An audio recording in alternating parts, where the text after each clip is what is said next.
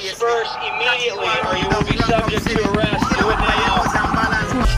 Boss ain't nothing but a thief on a time loan. 128 bit war, you play Nintendo. On some shooter, so put the bridge down and feed us to the killer bees. We get what we deserve. Like, bury me with my MP3s. Write my manifesto in 72 DPI. Life's just a game, you got cheated, never learn. I write these songs every bridge that ain't been burned. For every cop car that ain't. Welcome to This is America, September 15th, 2022. On this episode, first we speak with Daniel, a member of Cooperation Tulsa out of Tulsa, Oklahoma. We discuss the group's current fundraiser to benefit their community center, the greater historical context of Tulsa, the role of the community center in ongoing organizing efforts, and how it relates to another local land and gardening project. We then speak with two folks who report on the defense of a recent Pride celebration in Boise, Idaho. We talk about attempts by both the fascist far right and the local Republican Party to encourage protests and shutting down of LGBTQ events, as well as how people mobilized to defend Pride last weekend in the face of counter protesters. We then switch to our discussion, where we analyze and discuss current news stories on climate change, how Cooperation Jackson in Mississippi and Anarchists in Pakistan are mobilizing to provide mutual aid, the stupidity of Dark Brandon, and much more. But first, let's get to the news. In Rhode Island, police violently arrested several Teamsters on a picket line who have been on strike for months, demanding better wages and benefits. Railroad companies and the Biden administration intervened to stop a nationwide railroad strike from popping off this week. A cooling off period was set to expire on Friday at midnight, which would have allowed a mass strike to cripple the economy and disrupt supply chains.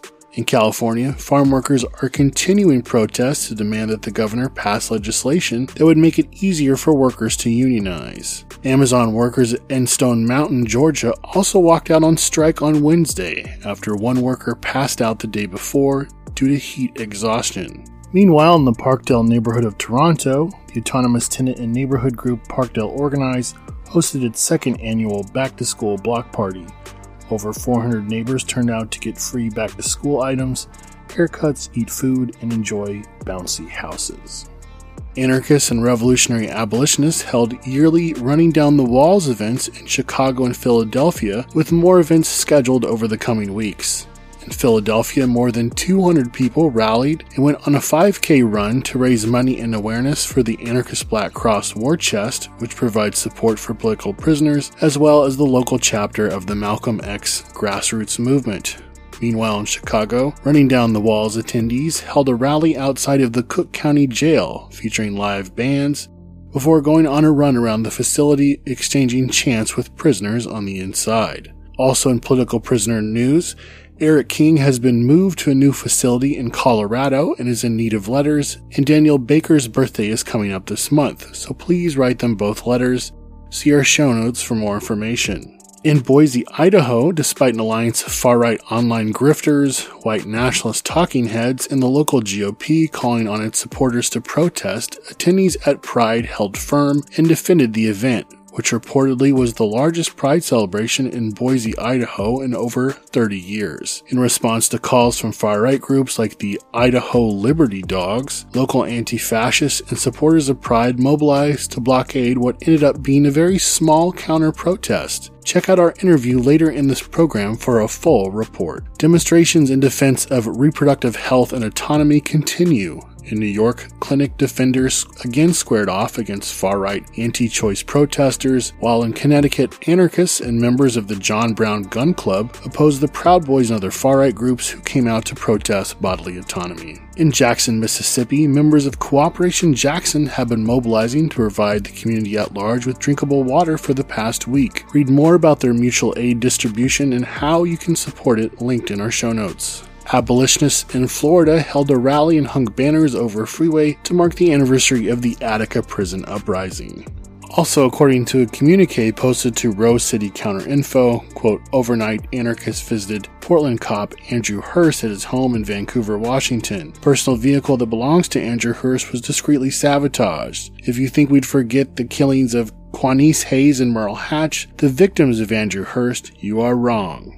Can read the full communique linked in our show notes. Also, according to a post on scenes from the Atlanta forest, more machinery in the Atlanta forest that has been used to tear down the trees has been put to the torch. According to communique posted on the website, it reads Various construction machines were torched on a property owned by the city of Atlanta, just north of Entrenchment Creek Park at Key and Boulder Crest. All further so called development and improvement of the South Atlanta forest will be resisted. Solidarity with warriors and saboteurs. All power to the defenders of Weelaunee.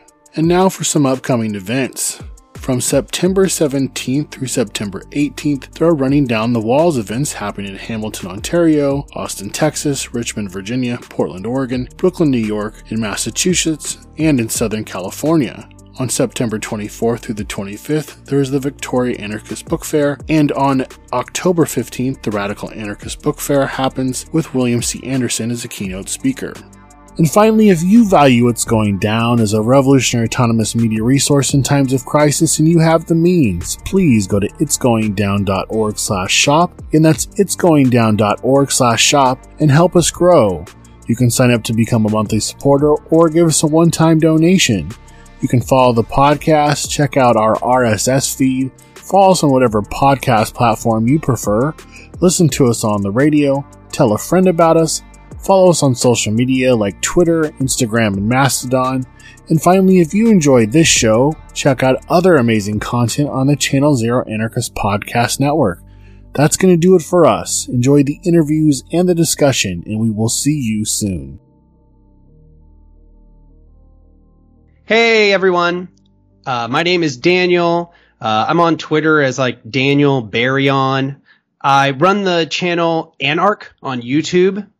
But today I'm actually going to be here discussing uh, two of the organizations I'm in, or rather a community center that's attached to them called uh, the Cooperation Tulsa Community Center. Um, and uh, so I organize with both Cooperation Tulsa and Scissortail Anarchist Organization. Cool, and we're going to be talking about all that throughout the interview. Uh, thanks for joining us. So let's just talk about the fundraiser that's going on right now, and then we'll get into the nitty gritty of the projects that are involved with it. Yeah, sounds like a good idea. Um, so basically, what's going on is that one of the groups, Cooperation Tulsa, has actually been able to get a space which they have established here in a pretty pretty good location in Tulsa uh, that we call the Cooperation Tulsa Community Center. And um, the problem is, is that of course, because it's in a good location, we have to pay rent and bills and all these other things in order to keep it going. And even though we have a lot of different projects planned about how we might be able to generate money, at the moment, uh, in order for us to kind of like bootstrap this from the ground up, uh, we are seeking out recurring donors so that month by month we don't have to worry about those bills. So we've been doing a fundraising effort that's been going for a few months now, uh, trying to get to a goal of $1,800 a month in recurring donors. And we've actually made really big progress on that. I think as of last time I looked, it was somewhere around $1,100 a month. So, um, you know, it kind of goes slow and steady. And uh, uh, me coming here to speak with y'all right now is hopefully a way for us to um, uh, interest some people uh, in the project itself and give them some reasons why they would even want to uh, pay in for, to, to us keeping a community center. Tell us a little bit about Tulsa, Oklahoma, and why having a community space is important. Yeah, well, um, one of Tulsa, Oklahoma is interesting in a lot of ways. I think probably a lot of people are not super familiar with the like culture and history of Tulsa, but um, Tulsa is a very interesting place because it is sort of at the crossroads of a bunch of different identities. Yes, it has like uh, a white majority populace, but it also is uh, home to the Greenwood district, which is where Black Wall Street was. So we have significant like uh, black liberationist tendencies here and a, a significant black population. Uh, it's also uh, relatively south in the nation, meaning we have a lot of immigrant populations here. Um, we have a lot of Spanish speakers and people from Central and South America who have settled in Oklahoma. Um, and also probably, you know, uh, you know, not to rank them or anything, but the one with maybe some of the most significant history in the area are indigenous Americans. Uh, this is uh, at the intersection of three different tribal uh, lands, uh, uh, perhaps more.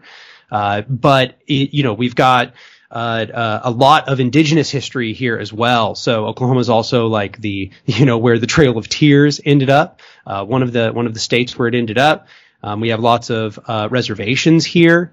And so all of those politics really get mixed together in this this area, and uh, it makes Tulsa a very very unique place for constructing um, a revolutionary solidarity.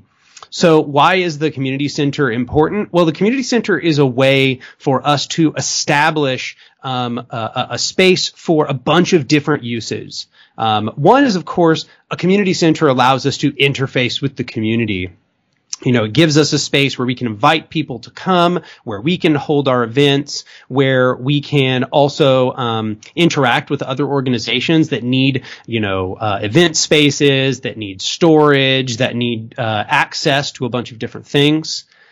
And uh, the space is much more than that. It should be said. It is the, the, the storage aspect is one aspect, but it's also a place where we build a significant amount significant amount of like uh, dual power in the process. So when we inc- when we create cooperatives, the cooperatives are created in the in the space. The you know that's like the home office of the cooperative. Um, we host a constant free store that's there. People can come and take and leave clothes. There are racks of clothes there. Everything is free. There are um, non-perishable uh, uh, goods there as well as refrigerated food. Um, so it can just also be a, play, a pl- way to facilitate transfer of food.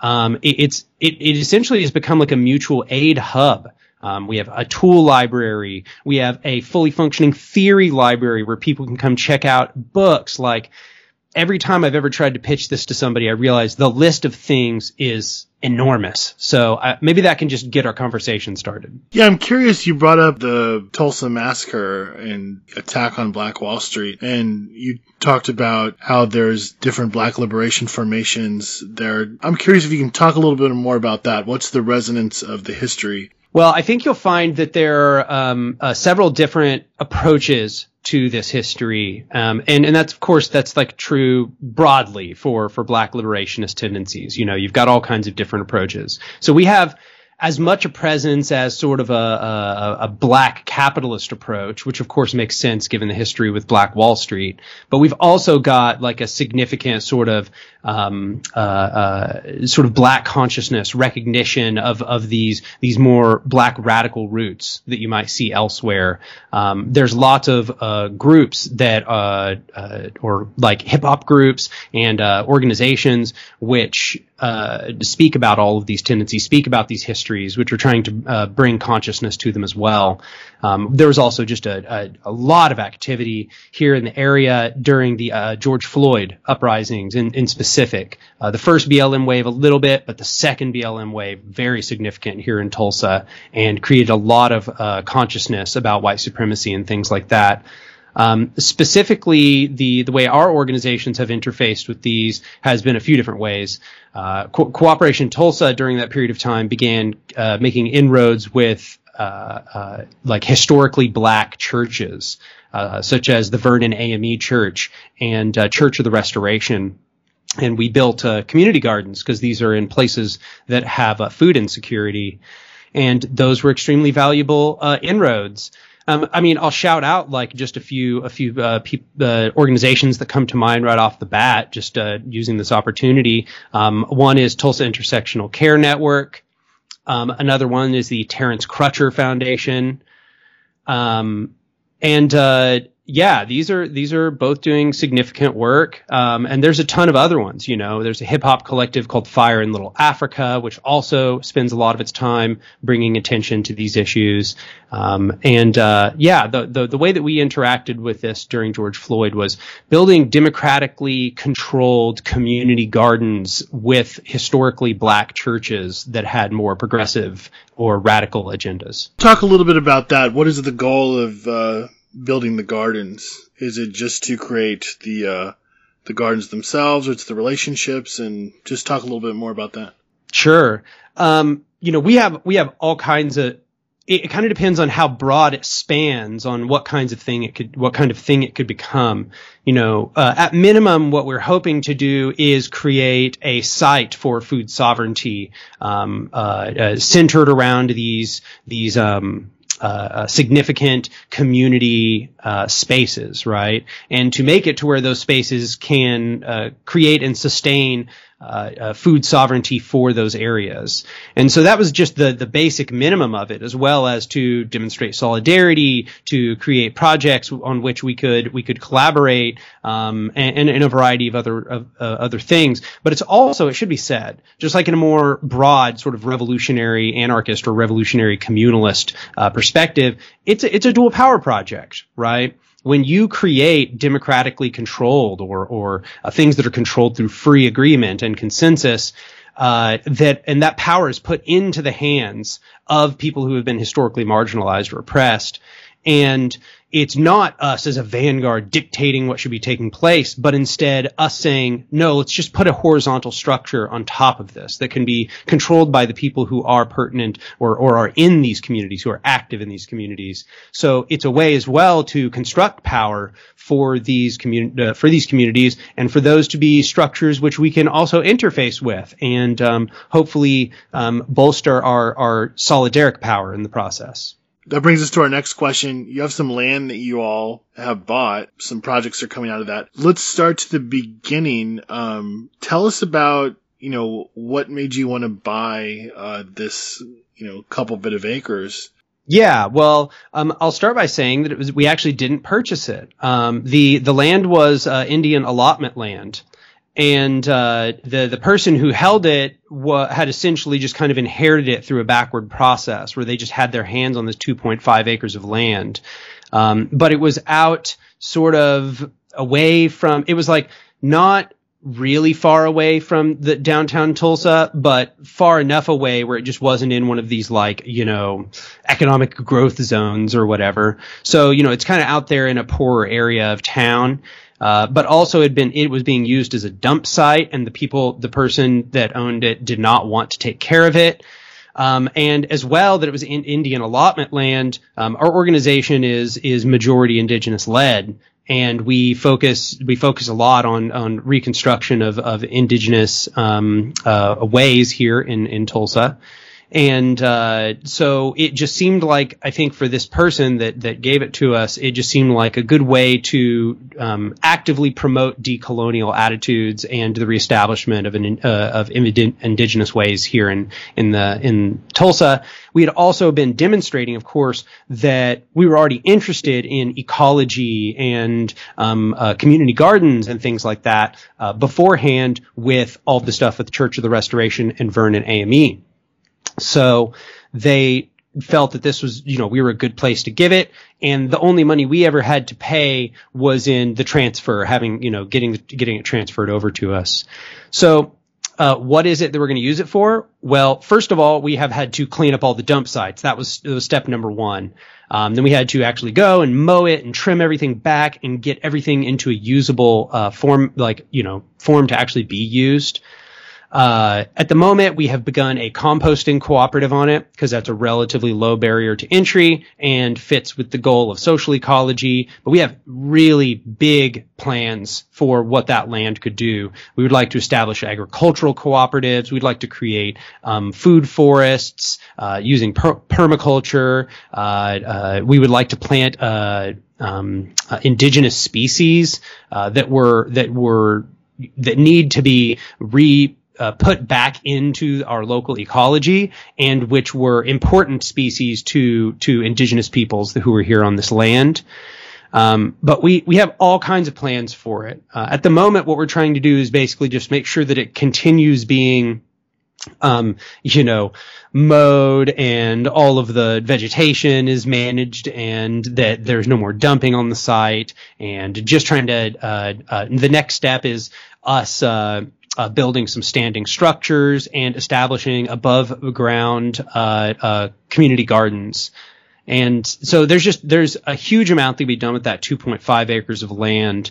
And uh, Yeah, yeah, sky's the limit on that. It's really fascinating the idea of I don't know if land project is the best term here, but you know, people using the land and then collectively building projects out of that. I think you'll find that this focus on the land is very coordinate with um, uh, uh, groups, organizations, and movements which are connected with decolonial politics, or and especially with indigenous thinking. Uh, and there's there's a lot more focus on land, on the importance of land. Uh, there's definitely a, a pretty intimate connection to like concepts of, of land back and um, establishing Indian sovereignty in the places where they where they've historically resided. But in Cooperation Jackson's sense, it's you know black liberation and black decolonial politics, which also focus on land. Um, and in fact, uh, they sort of are very forward that with that in Cooperation Jackson, saying they're trying to free the land.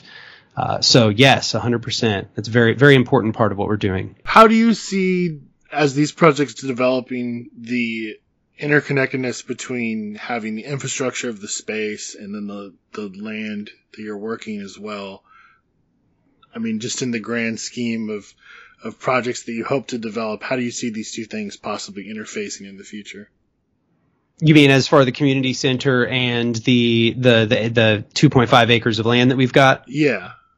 Yeah, I mean they're already kind of inter- interfacing a little bit because we store supplies uh, such as lumber and tools and um, for example like water and food that we then bring out to feed people when they need to when they need to go out there. All that stuff is stored uh, at the community center. So the community center actually stores so many different things that we use that almost every project we work on stores things at the community center. So flat rock is already using the community center as storage space.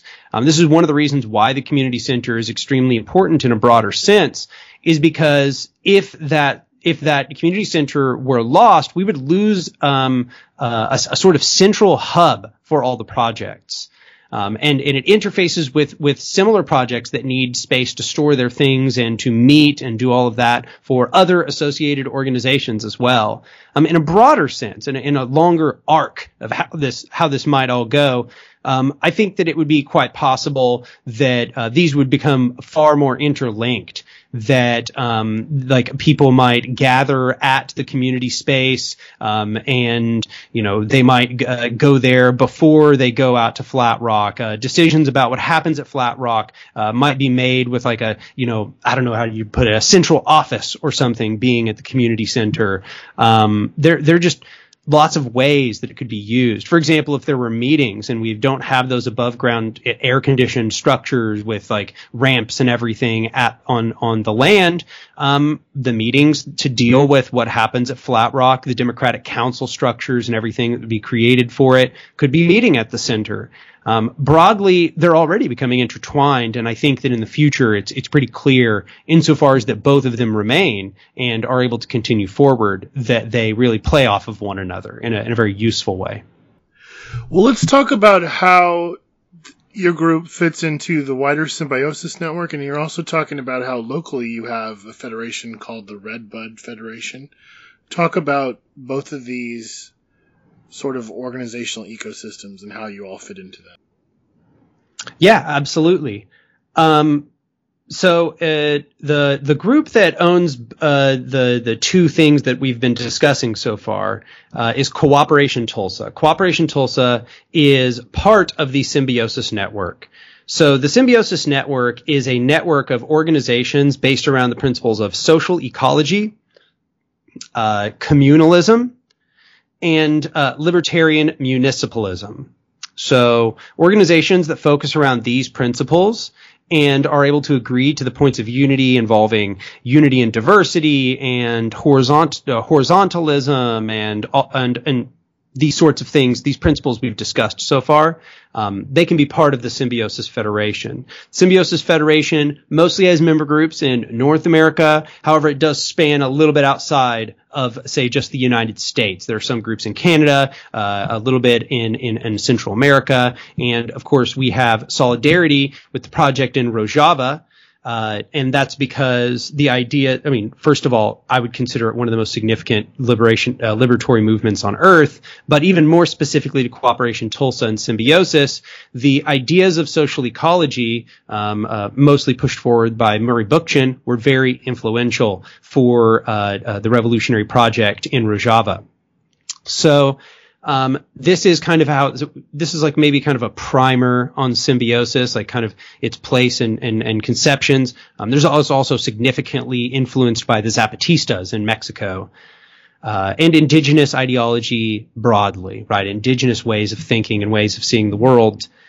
Um, Cooperation Tulsa, of that, it, it's definitely, it borrows to all of those things that were just discussed. Um, maybe least of which would be what would be called libertarian municipalism. I'm not going to go off on a ramble about that one, but um, more the communalist and social ecologist aspects. So what, what that means is, we believe that um, uh, the domination of uh, human beings over one another roots uh, or is intertwined with the domination of, of human beings over the rest of nature.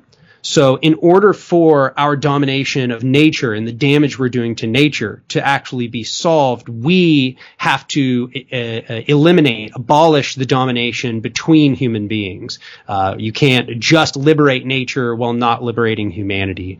And so this makes it a revolutionary ideology. Uh, and so that's very central to Cooperation Tulsa and Symbiosis. So as you said, however, there's also a local federation called Redbud Federation. Redbud Federation is a federation more loosely based around horizontal and anti-capitalist principles and focuses itself more around the distribution of mutual aid. And it joins us together with another organization called Scissortail Anarchist Organization, which is uh, an, an, anarchist organization focused around what's called um, especifismo, which is a uh, uh, a praxis, an anarchist praxis from uh, Uruguay and Brazil. Uh, and uh, so we are heavily influenced by that as well. Um, I, I uh, organize with both of those groups, with Scissortail Anarchist Organization and Cooperation Tulsa. Um, there is a strong partnership between those groups. Redbud Federation. The, so Cooperation Tulsa, I guess you might say, is in is in two federations. It's in Redbud and it's in Symbiosis. Um, Symbiosis, a much much larger federation. Uh, so yeah. Because mm-hmm. I know you yourself do a lot of YouTube videos and you're talking about anarchist theory. Libertarian municipalism obviously is its own kind of variant. I don't know. I'm just curious your thoughts on just the differences and similarities and and approaches, I guess. And one thing that should be said is libertarian municipalism is most significantly inspired by Murray Bookchin, which of course you'll notice is a commonality among a lot of things discussed with symbiosis. Uh, Murray Bookchin is the key thinker there. But libertarian municipalism is something that you might find more or less in different member groups of symbiosis. Uh, libertarian municipalism is kind of like broadly a politics of, of the municipality, right? You can kind of hear it in its name uh, which is to say it might have a lot of focus on the city as as a, a as a, a, useful grouping that we should be organizing within. So uh, I think you'll find that that is kind of broadly held in symbiosis, um, and the libertarian aspect is to say that in doing so, everything goes from the bottom up. We're not trying to create a vanguard model where we, you know, just have a centralized above, above and below conception just over the city. Like that's not what's going on. So then that can take a bunch of different forms. So you might notice that some people who are more focused on libertarian municipalism have a little bit more of a, an electoral approach and that they are like okay with trying to get people in in smaller, you know, um, uh, city uh, scale uh, positions of state power, and then hoping they can use those positions to reform regulations and laws to be more amenable to the sorts of projects we've already discussed. Um, you'll find that at one point, Cooperation Jackson had a history of doing that with Lumumba, and that there is some history of well as well of this uh, elsewhere.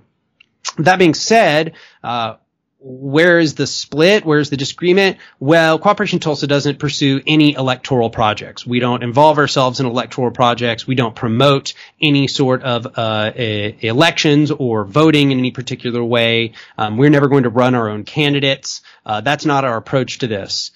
so that's why I said that we don't really emphasize the libertarian municipalist, municipalist aspect as much.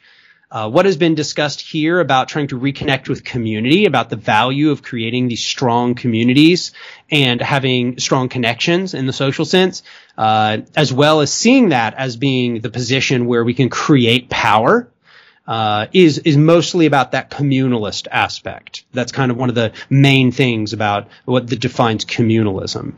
And then the social ecologist aspect is, as I already described, it's a sort of uh, understanding of our relation to nature and uh, uh, the uh, how domination is is part of all of that as well. Uh, so, yeah, I would say you'll find some that are more libertarian municipalists than others. Uh, ours, I would say, is probably one of the lesser examples of libertarian municipalism, only because Bookchin involved some uh, concessions to electoral politics there. So, insofar as that you also kind of brought anarchism into that discussion, you know, part of the reason I'm so opposed to that is because I am an anarchist. Um, and uh, Murray Bookchin was as well for most of his life. And, uh, you know, that's a broader discussion whether he was or wasn't at the end of his life. But uh, I don't think that electoral politics can work. I don't think that using the enemy structure, asking for power from the enemy structure, is is a useful way to proceed. So, uh, yeah, I hope that answered your question. Just to kind of close this out, you know, one of the things we've been asking a lot of people on the show is that in the wake of the rebellion, um, you know, the need to kind of pull people into projects and build long term uh, infrastructure and organizational capacity. I'm curious, are the projects that we've been discussing, is that something that you've seen a success with? Have you been able to kind of pull new people into this organizing? Oh yeah, yeah, definitely. Um, it should be said that I, you know, I, I promote this, uh, uh, this revolutionary concept, what I, that I would call prefiguration, broadly in my own work, in the essays that I write, in the video essays I create, and so on. Um, and uh, in my own work, it's what I think uh, demonstrates the most effectiveness. That being said, it is a praxis that we are trying to carry out um, uh, anew within within these conditions, and one that has to take into account um, uh, previous attempts to build different kinds of power, uh, recognizing where the shortcomings uh, of the, of those are going to be. One thing I have to say is.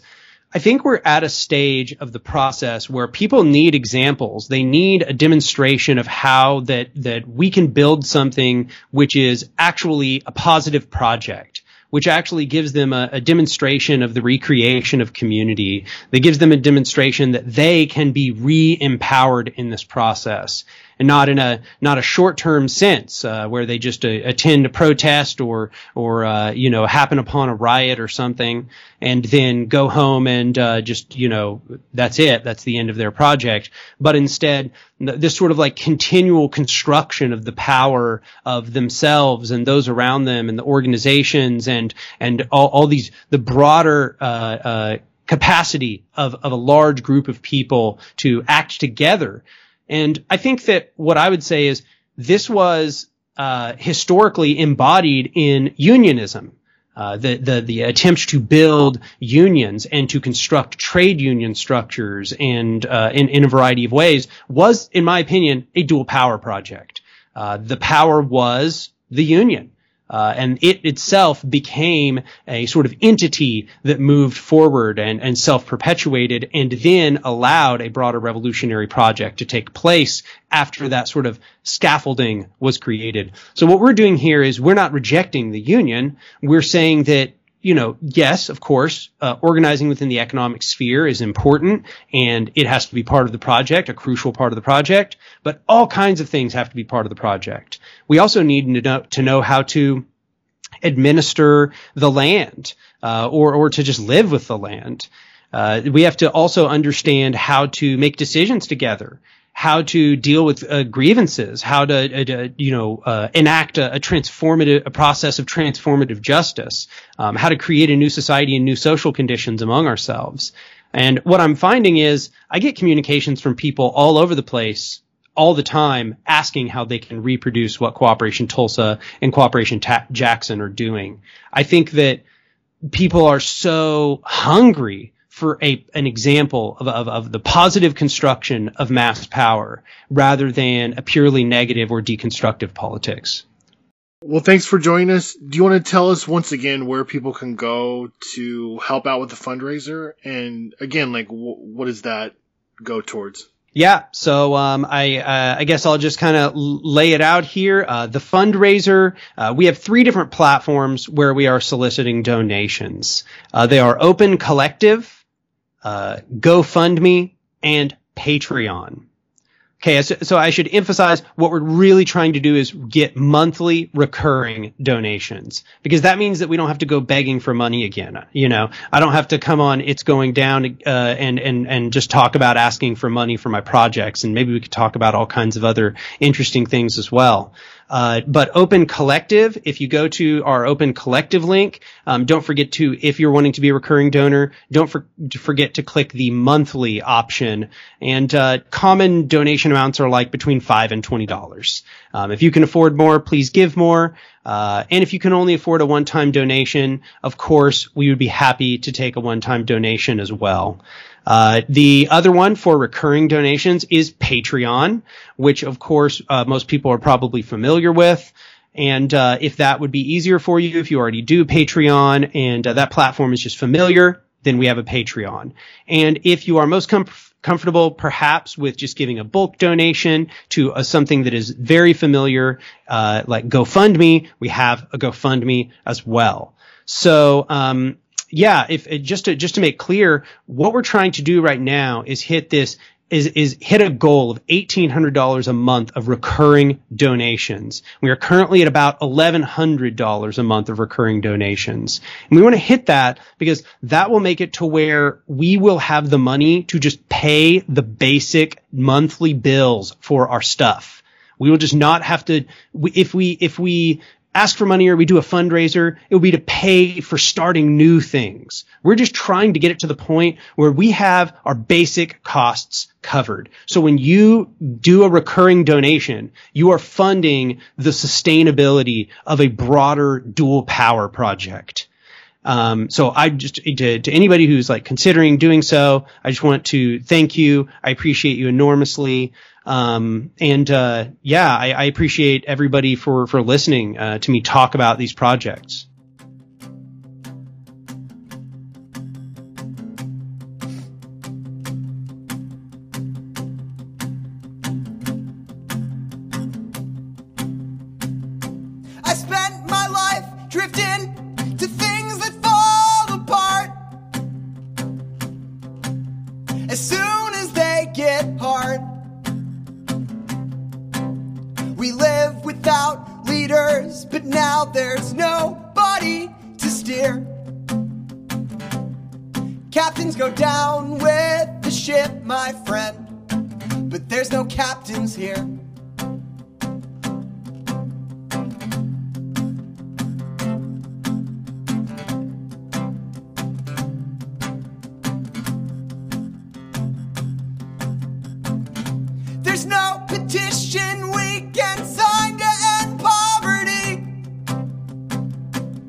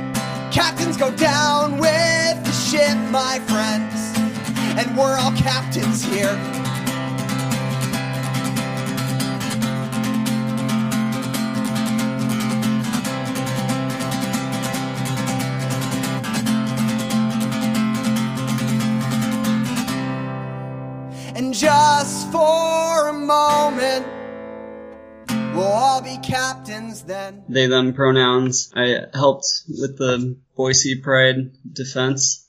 Yeah, hi. From Boise. My pronouns are they, them. Thank you so much for taking the time to talk with us. We're going to be talking about what all happened at Boise Pride and sort of the larger context there with the far right, uh, the Republican Party, how people are pushing back. But just to kind of get us started for those that are outside of Boise, Idaho, and that region in general, why don't you tell us your initial thoughts? Like, what do folks need to know about the region overall before we kind of get into everything else? Yeah, yeah. So I guess Idaho it has a little bit more of an extreme far right than a lot of places do. And the far right here is pretty well connected with the national right wing media sphere. Yeah, it's a lot to deal with, but um, we have a pretty good community of people who are willing to stand up against it. Tell us what happened in the lead up to Pride. Um, and folks listening to this uh, probably have been reading on It's Going Down. Like, uh, there's groups like the Idaho Liberty Dogs, which have like gone out and harassed people. Ammon Bundy's group is pretty deep out there. They've done like a lot of actions at the Capitol. Groups like the Idaho Liberty Dogs were harassing people that were doing the uh, tent encampment that was going on for several months. But just tell us specifically with Pride, sort of like what happened in the lead up to the actual event. What happened with the lead up basically was, you know, we kind of expected that some backlash would happen just because of the climate nationally around, you know, the narrative around LGBTQ people. So it all started when Idaho Liberty Dogs posted about a kid's drag event. They basically were trying to frame it as if it was like, you know, some kind of sexual, like adult show. And the kids were in danger and we have to like stand up to it right now. And once that happened, it started getting picked up by more and more right wing people. You know, first it was more local, like the Idaho GOP posted something about it and it started, yeah, getting more and more national. Libs of TikTok picked up on it. Dave Reilly, who's this, you know, neo-Nazi guy in northern Idaho started boosting it. And as it picked up more and more steam, some of the sponsors of Pride started dropping out. And that's around when, you know, we decided to stand up against it because we're just not okay with this kind of narrative going around. But yeah, after sponsors started dropping out, Boise Pride announced that they had actually canceled the drag show and we kind of figured that they weren't going to be satisfied with that. And as we expected, they decided to go after the drag story hour, which was happening earlier that day. And yeah, just, you know, blew up to a national level that started getting extremely concerning. I would say that it made us all pretty nervous, but it also kind of brought us all together. Um, by us, I mean a lot of different leftist groups in the area somebody made a flyer that went around to organize the event a little bit better, um, you know, to get everybody to show up and, you know, bring umbrellas, that kind of stuff. Actually, something kind of crazy happened is this flyer started spreading around, you know, different communities. it wasn't meant to be posted online, but the Idaho Liberty Dogs somehow got their hands on that flyer and then they posted it on their Facebook page, which, you know, they thought it was some kind of big win for them, but This is a flyer that said like come out and defend pride essentially. yeah, yeah, it said to like bring umbrellas and basically that we were gonna try and block them from being able to access Pride so people wouldn't have to look at them and deal with them. Which is exactly what happened. Which is funny. Yeah, yeah, exactly. Like, even though they knew about our plans prior to what happened, like, it really didn't change it. I mean, we kind of figured with the way it was being shared, like, people were gonna find out anyways. And once it came out, a lot of the local organizations that have followings here ended up posting, you know, a different flyer publicly to the whole community to say come out and help us defend pride. So Yeah, if anything, it just made us stronger definitely and more united. I just want to go back to the initial kind of like hubbub they tried to make around the um the event itself because they because they kind of try to walk this line like we don't hate LGBTQ people we're just against the groomers quote unquote which is I mean total b- I mean obviously their entire Yeah. grift is that they're trying to associate queer and trans folks with this idea that if you are that inherently you're doing something messed up to children and that's how you yourself got that way and all these conspiracy theories wrapped up into that. But talk about the event itself because it was supposed to be basically a kids event in which children were going to basically sing songs and perform right? Yeah, yeah, it was it was supposed to be basically just a theatrical event where kids dressed up and sang songs and the way they portrayed it was basically that they were going to be like child strippers and just horribly like you know 1950s homophobic rhetoric and um, sadly you know Boise Pride gave into that narrative and dropped it but the um, the other event that they started going after next was the drag story hour, which was basically just you know people reading stories in drag, which they portrayed it the same exact way. Yeah somebody dressed up like david bowie reading goodnight moon is going to like destroy the Yeah, destroy the country somehow. It's like, I don't know. It's ridiculous.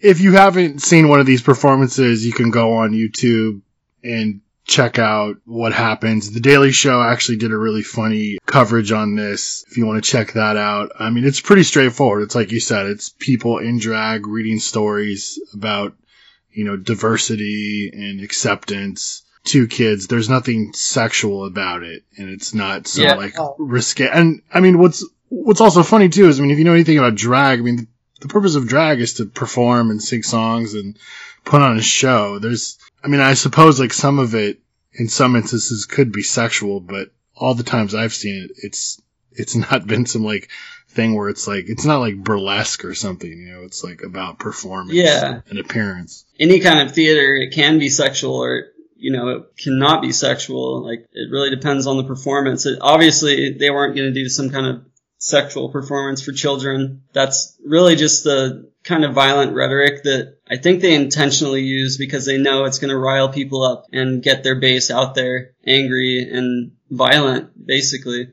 Yeah, I just think the real sick thing is that it's done under the auspices of protecting the children as if they're like somehow, you know, on the side of these young LGBTQ youth who want to do this. I mean, this is their event.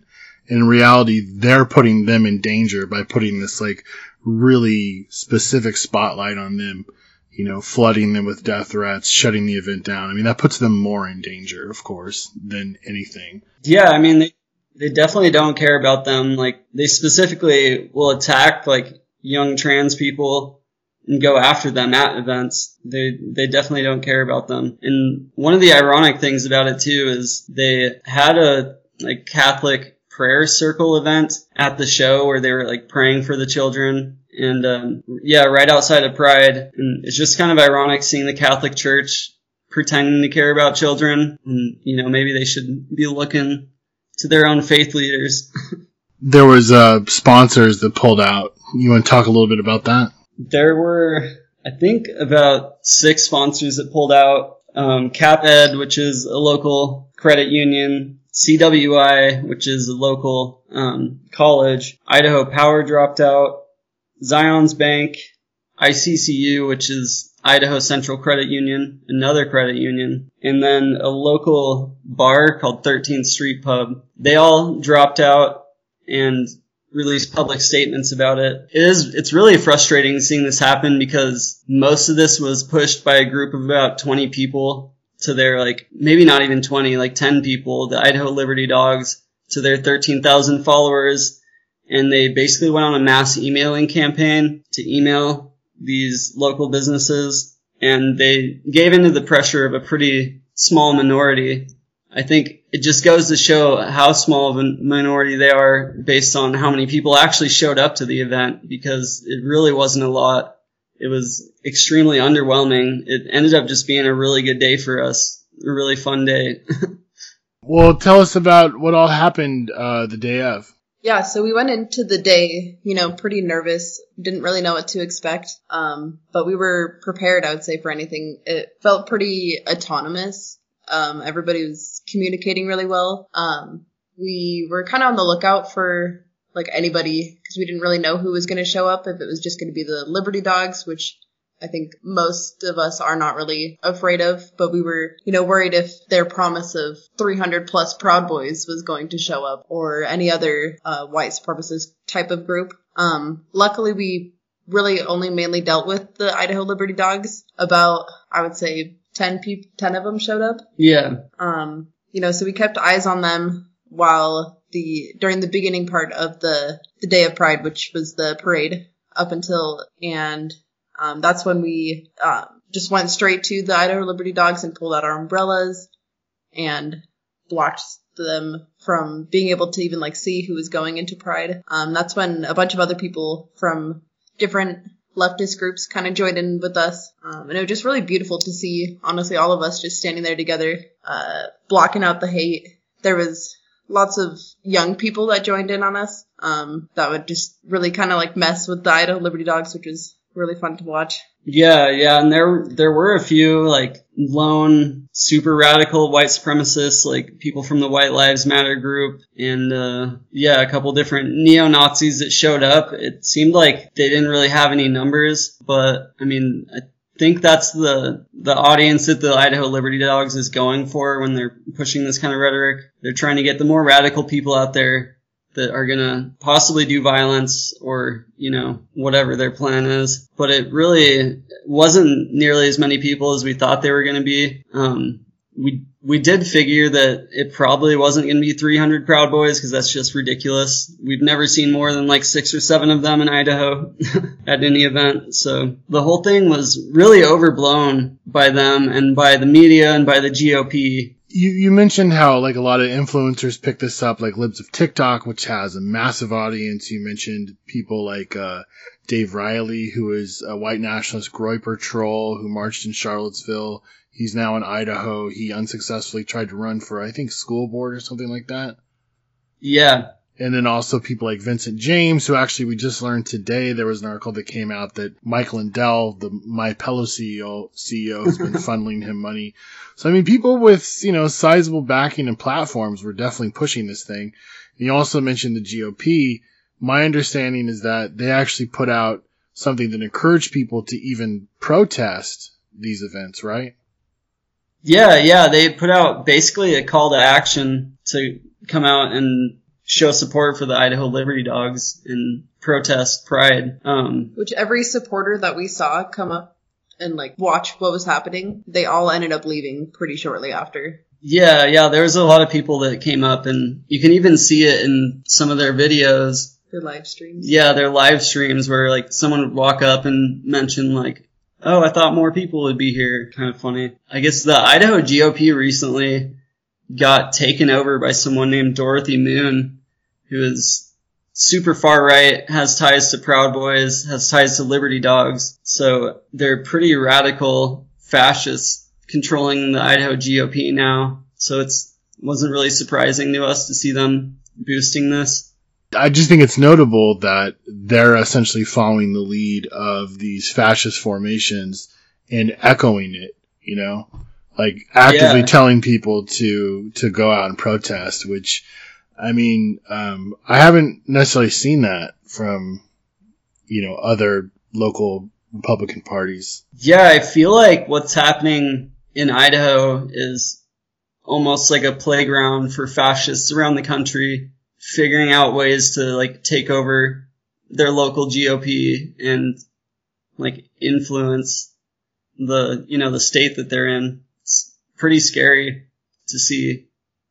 Yeah, I just think that's why it's interesting that despite all of these people with massive platforms, they didn't really get that many people out. And also I read that this was the largest pride there in like, it sounded like 30, 33 years. Yeah, it was a really good turnout. Yeah, I think 3,000 people showed up. It was really big, so it didn't really affect anyone from coming out. Do you all have any thoughts on like just that dynamic that like they can scream so loud?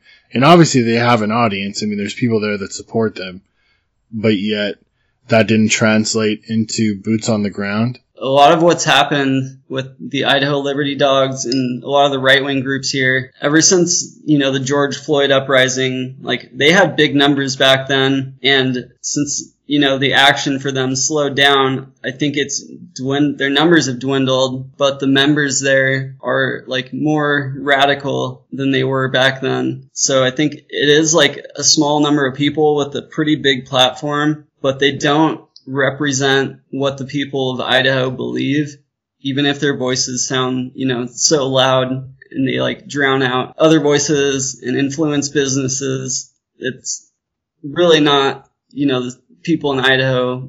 It's not what they believe, in my opinion. Yeah, even the businesses dropping out, I think that just shows you like how, you know, wishy-washy these corporations are that try to like align themselves with progressive causes or whatever. It just shows you this kind of like facade of, you know, quote unquote woke capital is, is just that. I mean, it's all a business strategy. And if they get a certain amount of pushback, they're going to go the other way because they think that'll help them. Yeah, exactly. Yeah, I think they like they saw all the buzz on social media and all the articles and the GOP and they probably just freaked out and thought like, oh, we're going to lose customers, so they dropped out.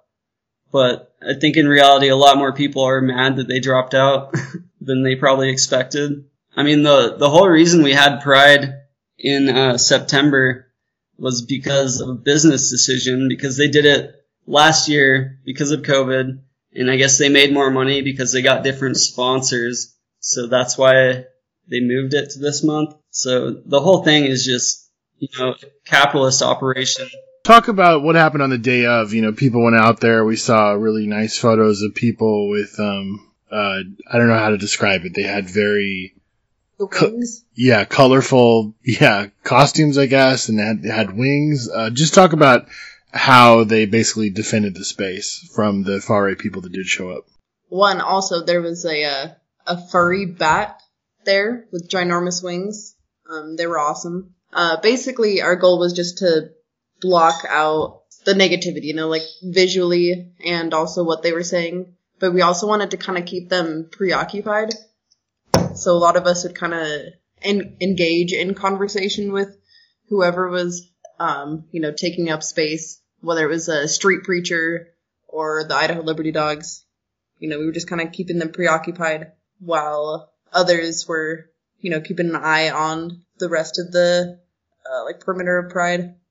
What was also really nice to see is a lot of people just walking by that had no clue this was happening joined in with us. I think, you know, just because they're like, yeah, we don't want these people here. Like, we like what you're doing and we want to protect our community. It was really beautiful to see. Yeah, I think that's the other amazing thing about this that is very much so a, a miscalculation on their part is that they are forcing a segment of the population that for several years has kind of wrung its hands and like like well I don't like the Nazis but I don't know if I'd go to a protest. I feel like a lot of the folks now that are sort of, you know, applauding quote unquote antifa are the progressive liberals that before were kind of very not wanting to get in the mix, and now they're kind of being forced into that position because the right has gone so hard after Pride and the LGBTQ community. Yeah. Yeah, definitely. Yeah, I mean, in 2020, they stayed far away from our community, you know, just because of like the images of the uprising on the media, making it look violent. And I guess they had that, I don't know if cognitive dissonance is the right word. It wasn't really attacking them, but now the right's coming for them and they're coming for like everybody basically. They don't think they can't ignore it anymore. And I hope more people start to realize that because it's pretty serious situation out here. The fascists are going real hard. I'd also just like to add that we were pretty inspired by other cities like New York City, um, and also Denver. I know in New York City they did, um, they actually used the rainbow umbrellas to help. it was protecting people getting abortions. Yeah, they used it as, they used the umbrellas to, what's it called? To bring people into the abortion clinics, basically. Yeah, they were- Planned Parenthood. They were helping Escorting them. escorts. Yeah. Yeah. But yeah, we were inspired by seeing that and a couple other protests where they were using umbrellas and it was kind of just like a random idea that someone brought up and it took off. And I really hope that more people like see that resistance is something anyone can do and more people get inspired by what we've done, what other people have done, because it's, you know, you just got to go out there and start bringing people together and your community will help you out and your community will inspire other people to help out. Out of this experience, do you have any lessons or anything that you'd like to, you know, put forward to other folks? I mean, there's lots of other Pride events coming up. I know, I think there's something going on in Boston this weekend. Um, would you, you know, leave people with any sort of advice? Yeah, I think what I got out of this is no matter how bleak it looks and how scary like the voices are and how big the media pushes against you, you know, they're really not as strong as they think they are. And we all have very strong communities and I think everyone should go out and help protect their local communities because it's really important right now to push up against this. Yeah, yeah, for real. Just being there is just really important. I think it's the best thing that you can do to resist is just showing up, you know, start the thing, do the thing, talk to your friends. Um, yeah, and also it will it will be fun in the end.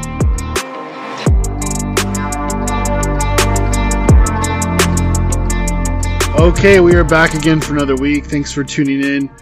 We're going to start off by talking about Biden's uh, speech, which apparently he now agrees that fascism is a thing that needs to be confronted, or semi fascism as he calls it. I don't know what that means. Semi-fascism. Uh, but yeah, he just gave this speech. This kind of comes after this wave of so-called dark Brandon memes and all this stuff on the internet, which I don't know how much we even want to kind of give that credit as part of like what's happening in the real world. But I do think it's interesting to start off contrasting uh, the push that they gave uh, the State of the Union speech, which we did a whole breakdown of. Uh, when you compare that to this stump speech, which was his address to the nation that was advertised, uh, this comes after the um, money that they just gave back for the student loans. Uh, he touted essentially that COVID's over, like we've defeated it. You know, we've kind of risen up from the lockdowns and stuff, and now America's economy's booming back and everything's awesome. But uh, fascism has a knife to the throat of the republic, and we've got to like rip it away. And the way to do that, of course, is to vote for Democrats. And this is essentially the marching orders he's giving his supporters going into the midterms. And of course, if you look back at the State of the Union speech, there was, of course, no mention of that whatsoever. And that happened like right after Marjorie Taylor Greene uh, and some of those people had like gone to a white nationalist conference, and that really was in the news and stuff like that. And of course, there was no mention of January 6th at all during the State of the Union speech. And you fast forward to now when it's being presented as this huge threat to the republic. Of course, the irony is is that the Democrats are presenting themselves like as the only thing that can save the United States, you know, much like Trump, like I'm the only one that can save you. Uh, but of course, the question must be asked, like, what has the state done in the past couple years since January 6th now, uh, to do anything to stem the tide of rising authoritarianism? We've seen calls for, uh, giving more power to the security state. There's been talk of Hmm. creating like new committees and stuff within like the governing apparatus of the Department of Justice and the FBI and things like that. I know we're extremely critical and everyone else should be about giving the state more power to repress people and movements. That's always going to come back on anarchists, black liberation, native struggles, the left in general, much harder than the far right.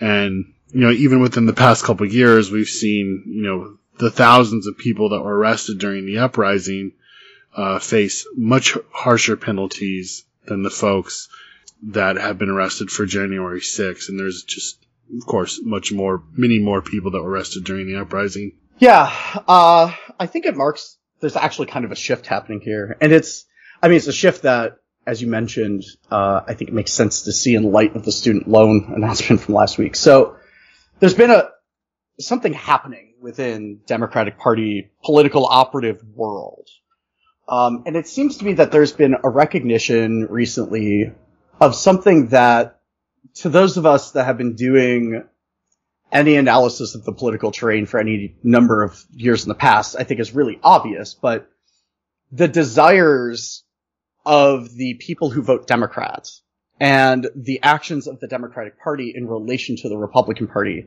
are deeply, deeply at odds with each other. What I mean by that is that you take 2020, um, where we, you know, very consistently were talking about how people weren't voting for Joe Biden. People were voting against Donald Trump, right? They, they were taking an oppositional stance, right? And in the years prior to that, there had been these calls for Democrats to do literally anything to try and even just slow things down, to disrupt things, like literally anything, right? Um, that during the Obama years, there were calls amongst, you know, the left of the Democratic Party to forget about bipartisanism and just go do the thing that people elected you to do, right? Go build social services, go give people universal health care. Like that's what they voted for you for, right? And early in the Biden administration, there was also this language of, well, we just need to come to the middle and we all need to work together and blah, blah, blah, blah, blah. And no one's about that now. Um, it's not just, I mean, I think in the world of, um, mainstream political punditry, that is a horrible tragedy that the Democrats have decided that confrontationalism might be the right way to go. Um, but to mostly everybody else, that looks, it seems, if you're going by what's online, looks a lot to them like an act of political self-defense. So the Dark Brandon meme is really interesting in this way because what it does, it's not just a Biden meme. It is a Biden meme which presents Joe Biden almost as this, um, powerful character opposing Republican authoritarianism. Sometimes he's portrayed as like Che Guevara. Sometimes he's portrayed with AK-47s. Sometimes he's just got laser eyes, you know, some, whatever. The whole point is that they're trying to portray Joe Biden not as this like kind of aloof, you know, kind of incompetent, sort of entirely uninspirational moderate Democrat. Instead, they want to portray Joe Biden as this like champion of the people who's willing to stand up to the Republican Party and fight fascism and so on so on. Right. And so all of these things we have to think about working together at the moment. The student loan announcement was about creating this sort, I mean, very superficial, but creating a sort of superficial indication that, you know, the White House has heard you and they really do care about the things you care about, right? Whether or not that's true. This whole speech was about, it was about signaling largely to millennials, like, we understand that you think that fascism is a problem, and we're now going to say that we also think that fascism is a problem. Right? And so look at us, we're on the same page as you. Right? But all of this is functionally about the midterms, and all of this really comes down to something which the Democratic Party does a lot, has a very long history of doing, which is Democratic Party will, this, this cycle happens frequently. They will realize that they are in a very different place than their supporters are. Say about environmentalism or police brutality or civil rights in the 1960s, right? And they will decide that, okay, well, what they're going to do is they're going to become the entity that is identified with that issue. Forget everybody else that's been working on it. Forget all the grassroots activity. Forget all the people that have been organizing their communities. Forget all of that. When the Democratic Party gets involved, they get involved, their involvement come promises to moderate organizers of political power. Right? They come with money. They come with staff. And very quickly come to dominate things like the labor movement or come to dominate organizations like the Sierra Club. Right? Very, very, very quickly right? Even human rights activism is dominated by kind of Democratic Party aligned liberals in the United States, right? All of that is sort of this attempt of Democrats to um, co-opt the moderate wings of all of these social movements and to kind of bring them into their fold. And so what are we seeing here? Well, it's not that Joe Biden decided that universities should be free right? It's that he decided that without changing anything about tuition, without changing anything about how universities are structured, without changing anything about their role in American capitalism or anything like that, we're just going to make it so you don't pay your student loans back, right? We're not going to actually support people who are fighting fascism. What we're going to say is that Americans storming Normandy is fighting fascism and that that's anti-fascism and that we're going to now identify as being anti-fascists, right? What they're doing there is they are trying to pick off whatever energy is left from the large number of liberals that over the last five years have found any level of sympathy with us. And they're trying to bring those people back into the fold of the Democratic Party. That is what this is all about. Well, they're also recognizing that anger over attacks on reproductive freedom and LGBTQ plus rights is a thing that's animating the base, and this is their way of speaking to it. Um, yeah. the ironic thing is, of course, is that they've had a lot of stuff at their disposal that they could have actually done to stop this. I mean, first of all, mm-hmm. they could have codified all this into civil rights law, um, you know, decades ago. They could have done this under Obama. They could have done this under Biden. They refused to do that. They mm-hmm. could have abolished the filibuster and expanded the Supreme Court. They refused to do that. They refused to do. I mean, this is the same thing that people were so angry at them several months ago, and that's why Biden's approval rating was in part so low. Was because people were saying, mm-hmm. "Look, mm-hmm. like." We voted you into office with this mandate, you know, with the expectation that you were going to at least preserve these basic things, and you can't right. even do that. Like you are so useless. Right. And now right. the Democrats are doing a, a, complete reversal and basically capitalizing on that anger and fear over what the the Republicans have done and saying like if you don't vote for us then we're going to have fascism. It's like well who allowed them to get to this point? I mean they haven't they haven't stormed the offices of power, you know, they haven't stormed the Bastille and now you know taken power like they've done this through the democratic institutions, you know, mm-hmm. even though they've, mm-hmm. you know, manipulated and like schemed and stuff and, oh, tried to overthrow the government along the way. But I mean, they've done this through getting their folks in on the Supreme Court and then doing it through yeah. the institutions. And in fact, their ultimate goal, mm-hmm. even though they want to use the far right to, you know, get there to a certain degree, I mean, basically what they want to do is they want to install a new set of electors. So if they have elections mm-hmm. in the future that they want to contend, that they can bring those people up, you know, and use the mm-hmm. existing system to basically rubber stamp the people that they like so they can continue forward regardless of whatever elections say. So, yeah and again, like, you know, where has the Democratic pushback been around redistricting? Where has Democratic pushback been around the hundreds of thousands of people that have been kicked off the voting rolls, largely folks of mm-hmm. color? I mean, this stuff has been going on for years. Like, do we even hear them yeah. talk? Like, have we even heard Biden talk about this stuff once? You know, it's like, no. isn't no. this, isn't this the stuff that they could actually be fighting in the courts or they could at least be talking about, pointing it out? I mean, why isn't Biden using the bully pulpit of the presidency to call out these things, which at their very basic level are just, you know, completely structurally racist and Yeah. attacking the very base of the people that allowed Biden to come into office to begin with. I mean, it just seems like so asinine and stupid and just kind of like throwing up your hands and allowing your voters to evaporate in front of you. Like it, there doesn't even seem to be Yeah. a, a desire to hold on to the people that they had to fight so hard to begin with. And I think that's why there's so much anger at the Democrats, rightfully so. And I mean, mm-hmm. we would argue that, mm-hmm. you know, the two party system is just a sham and needs to, we need to focus on building up our own capacity as a material force outside of electoral politics.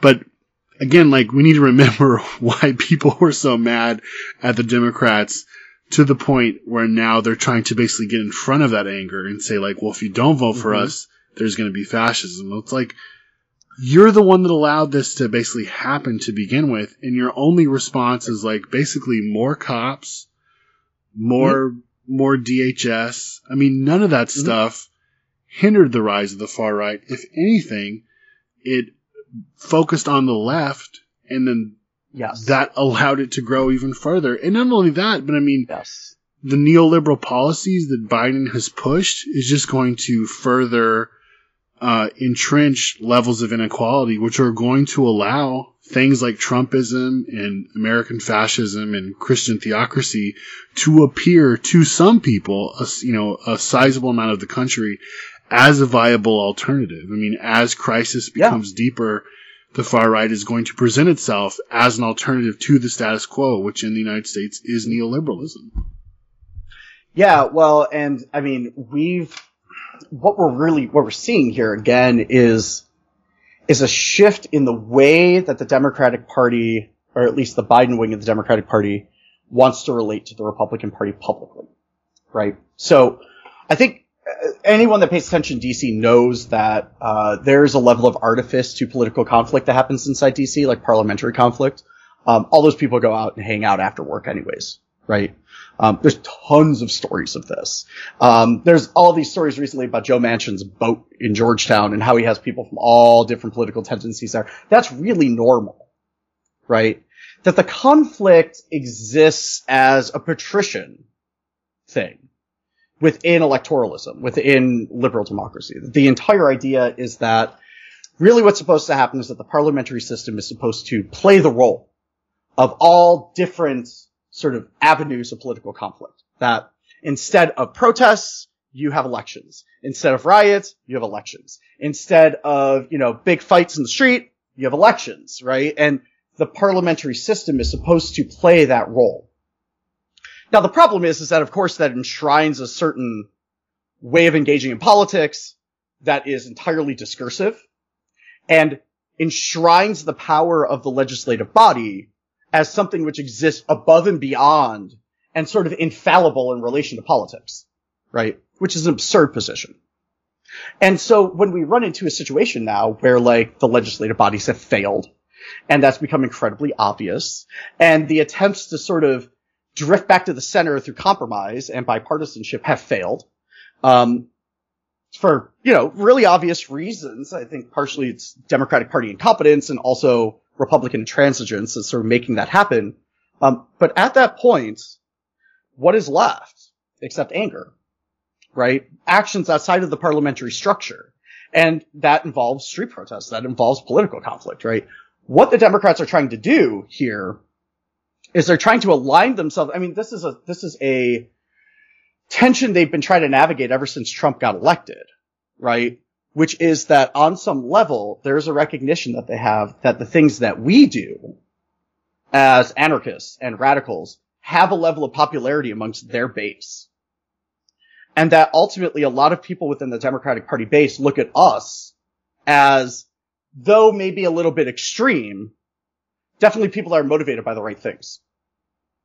And as time goes on, the argument that we're extremists disappears more and more. And so what's being seen a lot is that Democrats as a whole, Democratic voters want political conflict. They want to win against the Republican Party. They want to destroy the Republican Party. They're not interested in working with the Republican Party. That shift for Joe Biden is a 90 degree turn. And we watched that happen with this speech, right?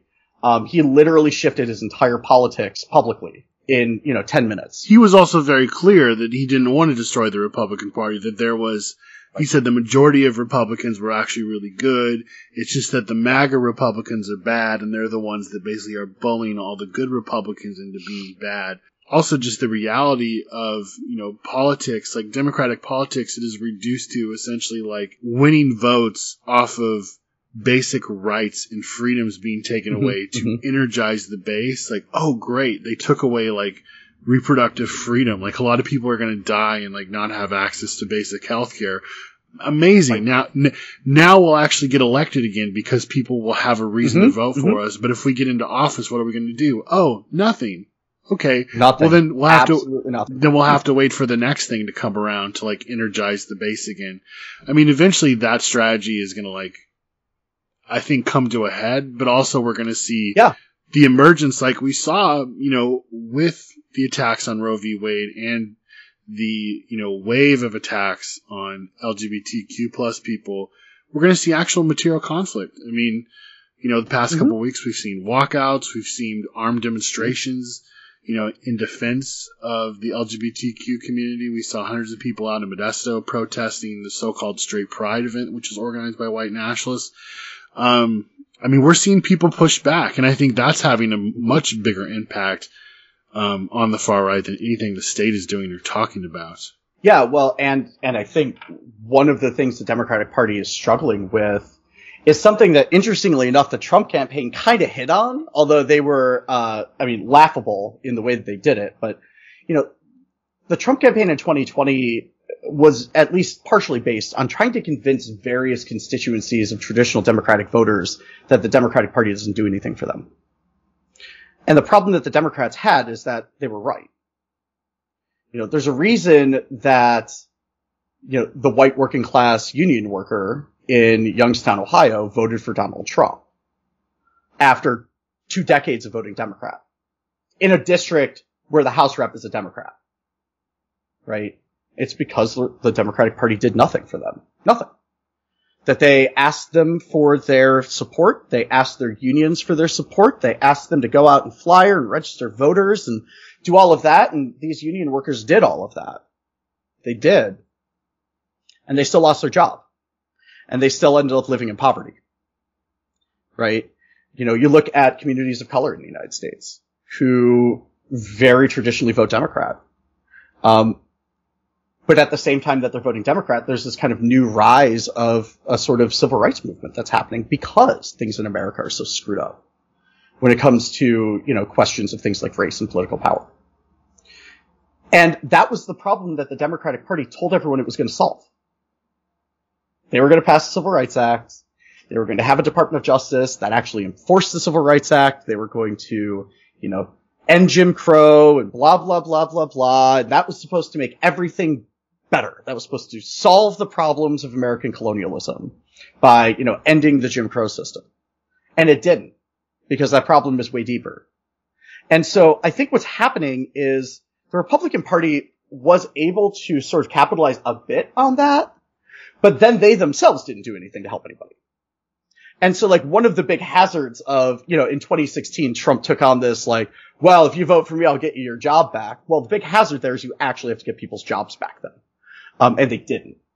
And so what's happening now is you've got this sort of electorate which is abandoned, which doesn't feel like anybody's fighting for them, which doesn't really have anywhere to go, which aren't, you know, MAGA people or like, you know, kind of activisty Democrats, but are just like people who traditionally vote Democrat. And the reality is, is that they are responding to the fact that the Democratic Party has done absolutely nothing to make their lives better. Um, I live in a place where that's true. I think the majority of people in the United States are like that. I mean, even Yeah. even most like you know younger people that are to the left, which are Mhm. the vast majority Most of of people under forty, um, that live in like bigger cities, uh, or at least like not quote unquote not rural, whatever that means exactly. Um, even though they may kind of like swing Democratic. Again, like as we talked about on this show, it's not because they like the Democrats, it's because the Republicans are so bad. If you look at everything Trump did economically, of course it was about cutting taxes for the rich, uh, cutting regulations for corporations. I, I mean, literally like making the lives of working people that he touted, uh, like as his base, like even worse. Mm-hmm. Mm-hmm. we saw a shift away from anything that resembled sort of like you know a new deal for the American working class, regardless of color or whatever. Um, and it was just kind of a reducing everything down to like a culture war. You know, it's like that's their their talking points now. It's either culture war or conspiracy, just celebrating uh, a cult of personality around Trump or talking about the big lie, the election. What's really particularly strange about sort of that phenomena um, is this notion that, you know, again, when you promise people their jobs back, you have to actually deliver. And if you don't deliver, they're going to stop supporting you, right? He came in on this notion of economic populism, but lost in 2020. And it's really this question, the biggest problem that you run into when you promise something is that you have to deliver. And there's already a lot of skepticism about politicians delivering on anything they say, right? I think almost all of us have grown up in an era where there's almost total skepticism of that, right? Um, I know I always grew up with the idea that politicians lie. You know, it was just like, it was a given. It was a truism. You just assumed it was happening, right? There was no question about it. it. It wasn't like there were honest ones either. It's just all of them lie. Um, and so this kind of politics of rejection or this politics of sort of reaction against the other side really gives you a lot of advantages. And we've seen this with the Republican Party because the Republican Party doesn't actually have to achieve anything anymore. They don't have to do anything. They don't have to win. They don't have to change anything. All they have to do is complain, mobilize culture war issues, and continue the outreach machine. And if they can do that, they're drawing support from the fact that they're not the other people. Now for years, the Democratic Party didn't do that. For many years, the Democratic Party was really based on the notion that, well, all they're doing is saying negative stuff, but we're actually going to do positive stuff. And here's our program for the country and blah, blah, blah. And that's how Obama won. I mean, that was the entire Obama campaign. But then they didn't deliver. Right? Because when you promise, you actually have to give people stuff. And so by embracing this kind of politics of opposition to the Republicans, what they're able to do is they're able to sort of derive support without having to achieve anything. And it sort of solves a really complicated problem for them, which we were just talking about, which is that the traditional constituencies that vote Democrat, their lives have gotten worse over the last number of decades, not better. And that whole time they've been voting for Democrats who kept saying that they were going to make things better right? If the Democrats can have this type of politics take control, allow them to sort of function in this world of total oppositionism to just Republicans and f- frame everything as this kind of binary between the two that subsumes all politics. If they're able to successfully do that, they might be able to transcend their own failures. And that will be the recipe for their future success if they can do that. I think what's going to be really, really, really difficult, and you're you're seeing this a bit, though they are starting to embrace this a bit, this kind of confrontational politics, uh, or confrontational electoralism, I would say, rhetorical confrontationalism.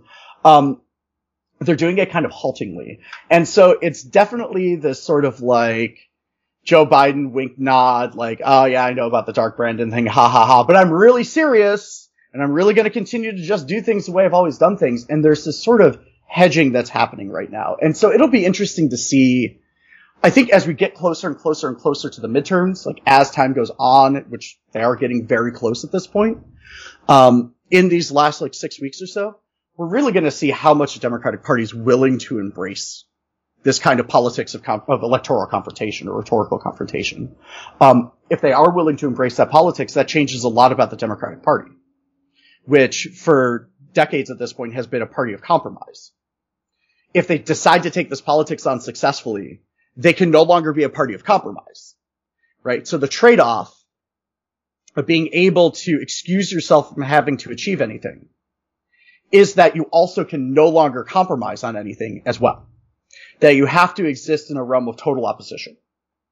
And so that is going to fly in the face of the entirety of the way the Democratic Party does politics. And so we're going to see, I think, what that all ends up adding up to, because I think that there, are some tensions and paradoxes and contradictions with them taking on this approach that could lead to a lot of weirdness and difficulty for them going forward. And then there's a lot of elements of them taking this on, which on an electoral level are really, really smart. Um, but we'll just have to see how that plays out. I think we'll see in the next like four or five weeks.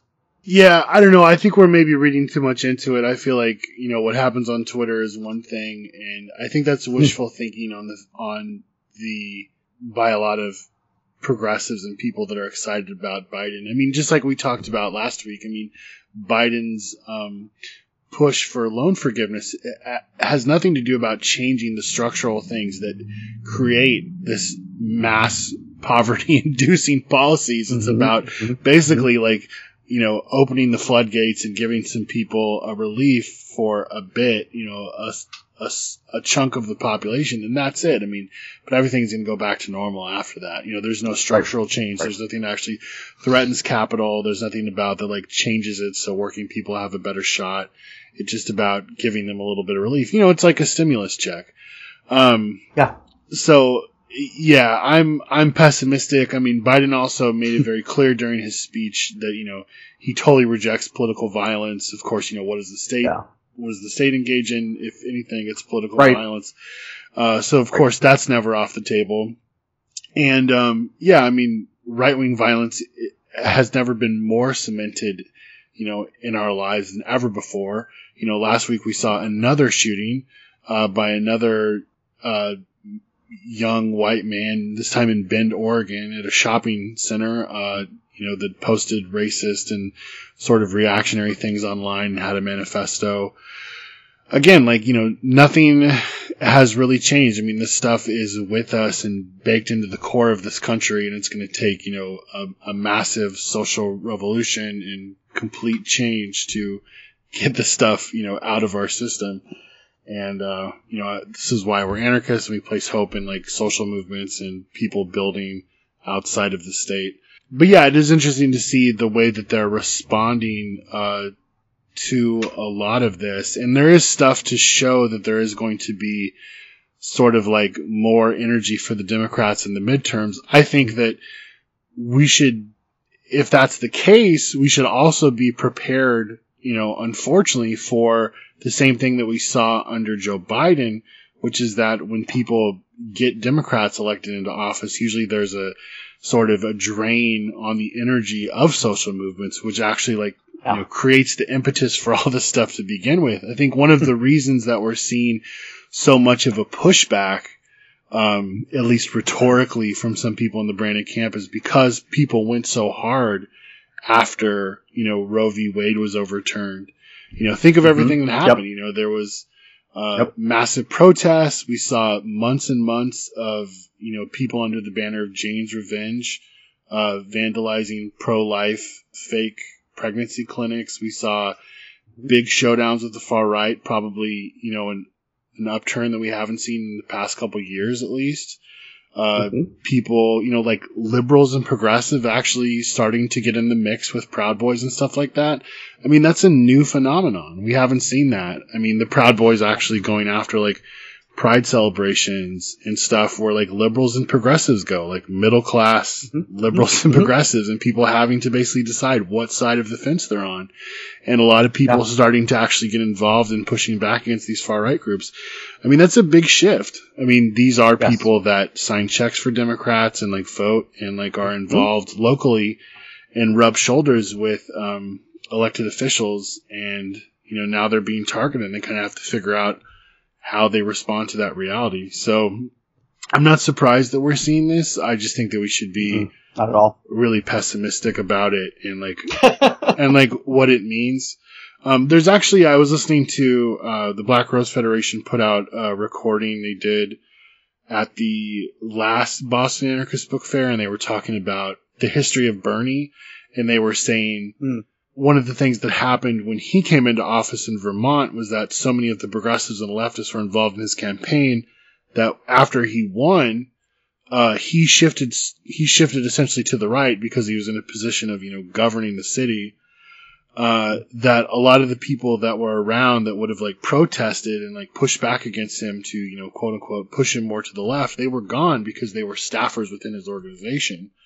So he Yeah, yeah. ended up taking a much more you know rightward stance than he originally set out to do because so much of that energy was sapped up into the electoral system. I mean, I know this is stuff that people have heard a million times, but I think again, it's it's important to point it out.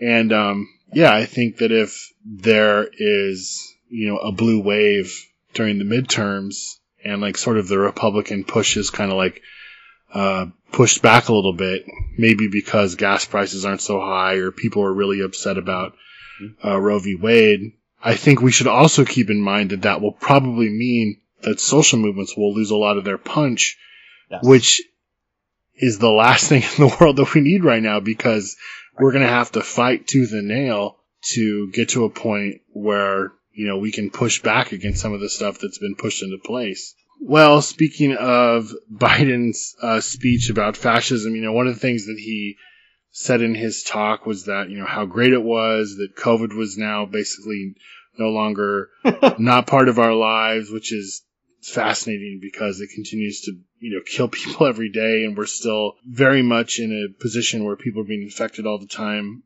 Um, and there's actually a new study that came out in Forbes and a couple other places where it estimates that the life expectancy in the U.S. has dropped uh, sharply between 2019 and 2021. So during the time when the pandemic hit, uh, decreasing by three years on average, which is the steepest decline in nearly 100 years. And of course, this impact hits uh, Latinx, Black, and indigenous populations the hardest. And despite the, the common threat of the COVID 19 pandemic, there is no comparable drop in life expectancy in other advanced nations. So this is like happening specifically in the US that we're seeing this three year drop in life expectancy, which is a pretty big deal. I mean, we've seen a drop in life expectancy um, in previous years, even among like white workers. But the fact that this is happening to such a degree, like, really says a lot about life in the United States right now. Yeah, well, and you can look at this historically, right? Not not in the American context, but um, on a, on a broad historical level. You can see this in a Roman context. You can see this in the Soviet Union, right? Um, but in these sort of large scale political projects like the American political project, where there's sort of a vision of how we're supposed to live in the world, when those projects start to collapse, um, there's usually a concurrent drop in life expectancy. Now, some of some of the time, uh, that's because of wars breaking out, right? In the case of the Soviet Union, for example, it was because of stagnation, really. Um, people stopped having kids. And when they were interviewed and polled as to why they stopped having kids, a lot of it had to come down to the fact that they just didn't really see much of a future. Then there was a spike in birth rates in Russia after the fall of the Soviet Union. And then by the time Putin had been in power for four or five years, that had dropped right back down and even lower than it was before. And life expectancy had dropped. And you can look at life expectancy drop and how that moves entirely concurrently with the fall in things like quality of life or income or things like this. Now that shouldn't be surprising to anybody, right? That when you're poorer and life is harder, you don't live as long. But the fact that right now what's happening in America is this is something that we should be really, really attentive to. Um, we're already seeing with millennials like a, a significant drop in birth rate, right? Like a lot of millennials are not having kids, and I know for a lot of my friends are not having kids. That is incredibly intentional. Um, and part of that intentionality does have to do with the fact that the world kind of sucks right now, and they don't really want to bring children into it. Um, and that makes sense. Uh, when people are making decisions like that, we need to be paying attention to the fact that people are making decisions like that. Because it's not that people are being alarmist. I mean, we're going to talk a little bit about climate change stuff later in the show, but um, we are watching our standard of living fall apart. We've been watching our standard of living fall apart for, you know, since the financial crisis, and we could, I mean, some people could even argue before that. People in the Rust Belt have been watching their standard of living fall since the mid 1990s. Right? And so the idea that life is harder now, the idea that life is more hazardous now, um, can be measured in a lot of different ways. But that is our reality at the moment. And, and historically that reality tends to conform with moments of political system collapse. And so we really need to, I mean, it's an indicator, right? It's an important indicator of just how bad things are here right now in the US or how bad people feel that things are in the US right now. Yeah. Well, with that in mind, let's get on to the climate change news because this isn't going to be any better. Uh, so according to all positive stories today, everyone, all positive stories. yeah, this is a real sunny show right now. According according to NPR, uh, Greenland's rapidly melting ice will it inevitably raise global sea levels by at least 10.6 inches, more than twice as much as previously forecast, according to a new study published on Monday.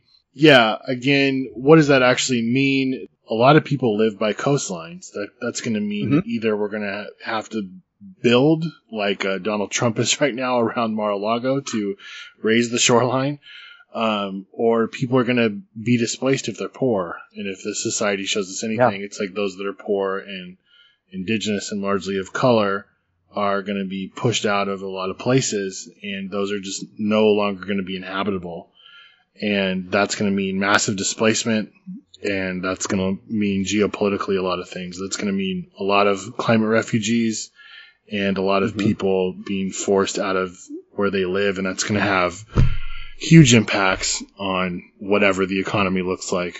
especially when you when you couple the floods and the melting of glaciers and things like Pakistan, right? Like Pakistan's mostly underwater at this point because of melting glaciers. Literally Right? our next story, yeah. So in Pakistan, Yeah. there's cataclysmic flooding. Uh, according to here's one article in Vox. Pakistan is home to over 7,200 glaciers, more than anywhere outside of the poles, uh, which is, I mean, I didn't know that. That's fascinating. Rising temperatures linked Yeah. to climate change are likely making them melt faster and earlier, adding water to rivers and streams that were already swollen by rainfall. So far, the floods have washed away roads and buildings. I'm sure some people have seen uh, videos on social media destroying farms and stranding hundreds of thousands over the weekend, which brought another bout of torrential rain. Government officials said the death toll has soared past 1,000, and water has inundated as much as a third of the country. And I do want to shout out there are anarchists involved uh, doing lots of mutual aid stuff. We will link that in our show notes. You can also go to the It's Going Down uh, Twitter page, and we're sharing a lot of their stuff. So shout out to the anarchists in Pakistan. They're doing amazing mutual aid stuff on the ground. But yeah, I mean, like you said, like a third of the country is underwater right now. I mean, this is a large, you know, country with a lot of people. And as people pointed out, this is a country that contributes, you know, a very small sliver of carbon into the environment that's causing climate change. And these are the people that are affected by it. It's, it's sickening. And this is what's coming for the rest of us.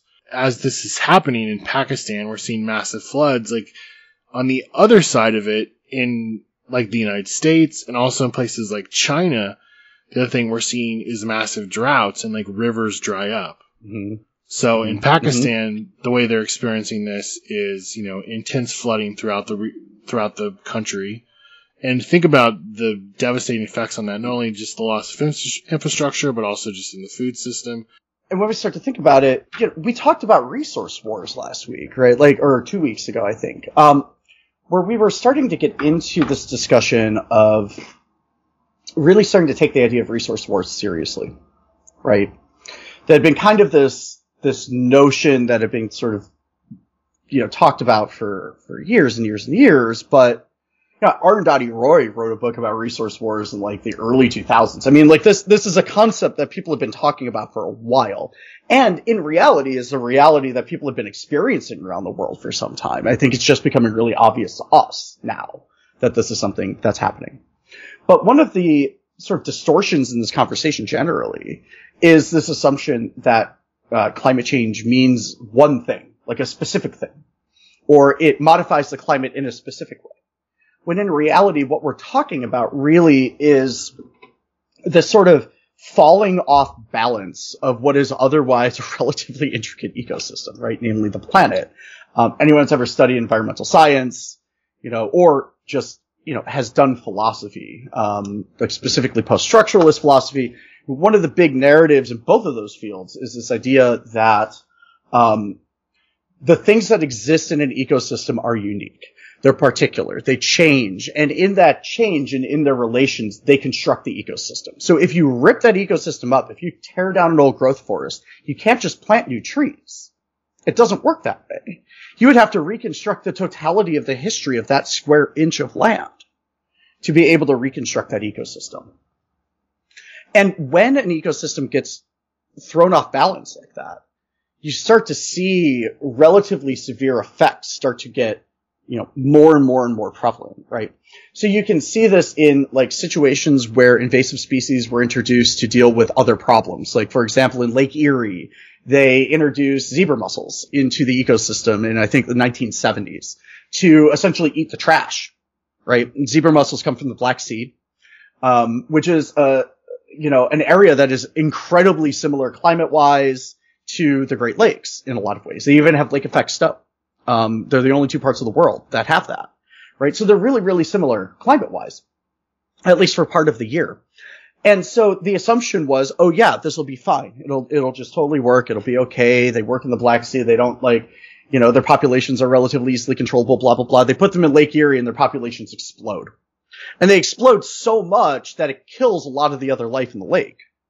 It creates layers of zebra mussel shells on the bottom of Lake Erie that were many, many, many inches thick. It was shutting down power plants that were having water intake from the lake because the zebra mussels would get all stuck in the water intake tubes, right?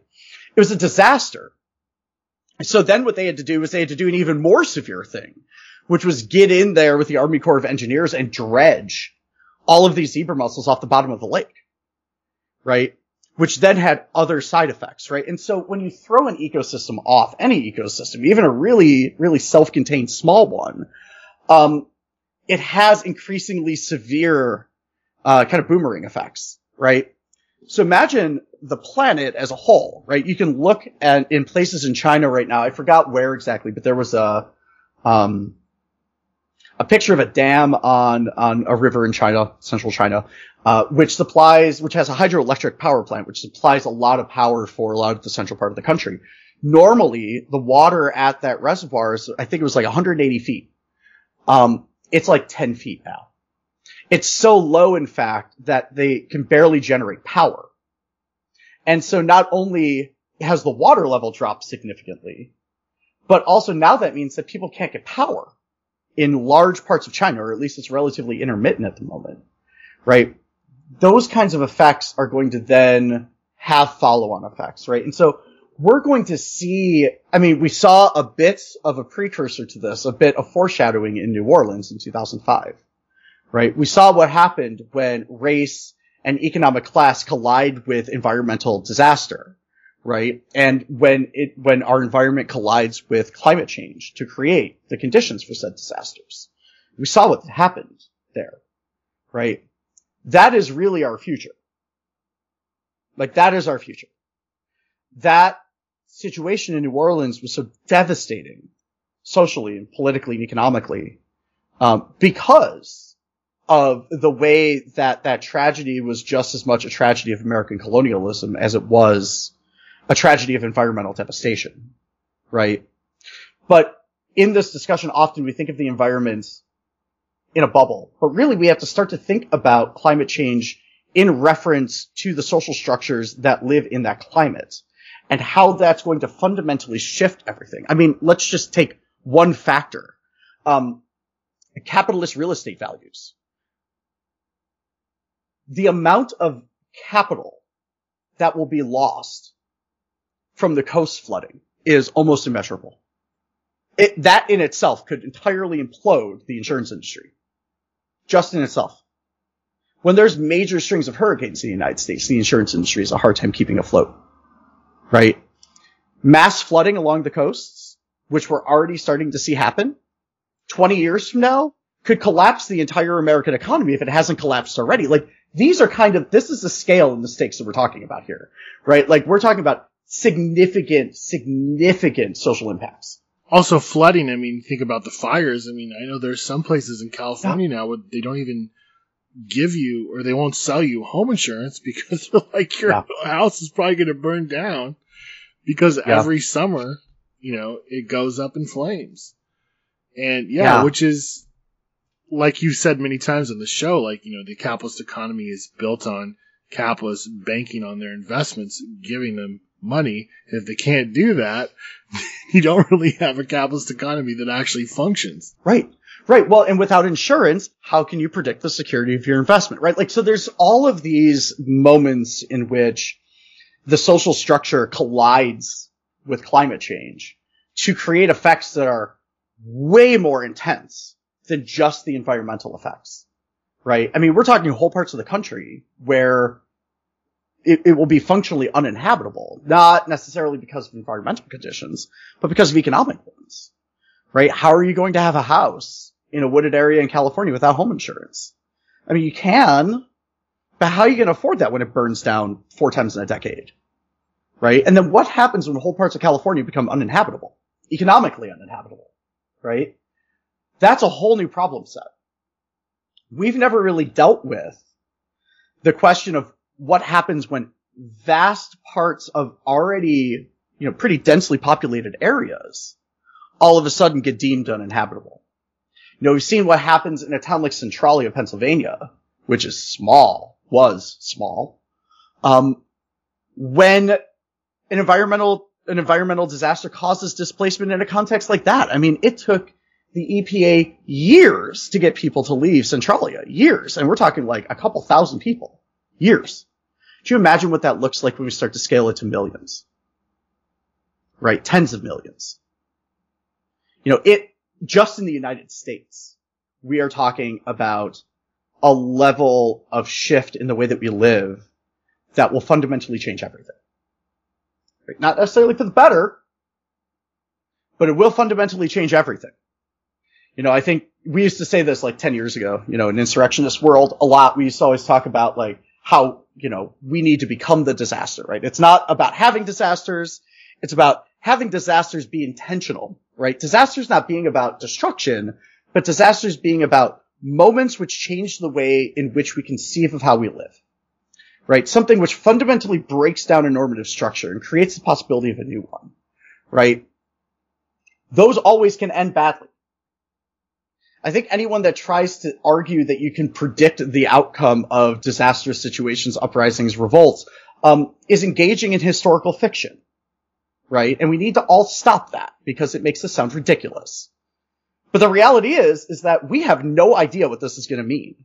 All we can do is we can look at the conditions around us where we are and we can start to see the power dynamics around the effects of this, right? This is going to be a thing that's going to play out in all of our lives as we go forward. There's nothing that's going to stop really this effect from happening. And it's something that we need to adjust our politics to be able to address the fact that this is our reality. Not to fix it, not to solve it, not to make it go back because it can't, but to address the reality that this is what we live in. And we have to engage in politics in this world, not the world that came before. Right. Right? That's a very different terrain that we're in.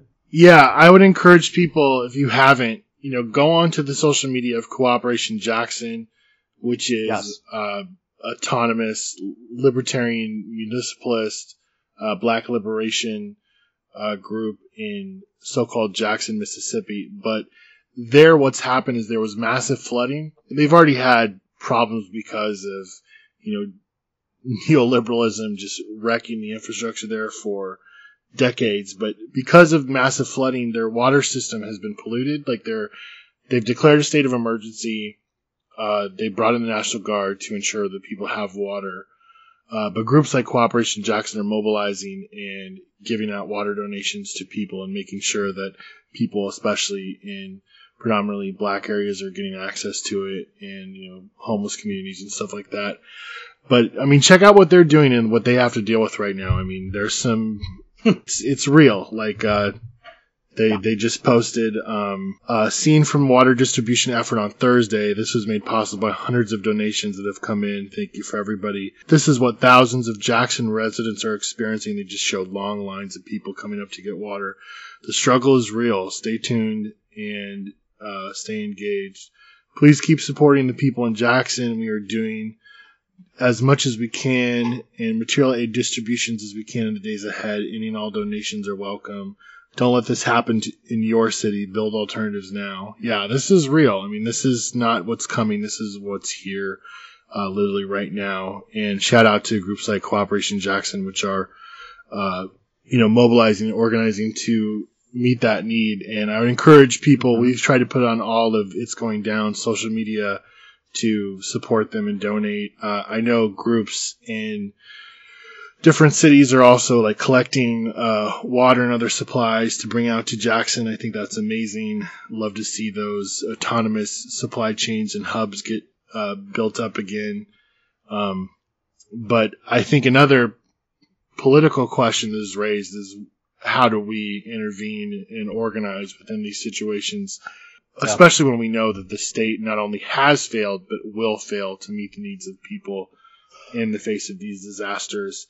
And what does it mean to, you know, as you said, that old slogan of, you know, be the crisis? What does it mean to actually come out of this more powerful outside and against the state than just being a band aid for it? requires us to recognize the time and space in which disasters happen.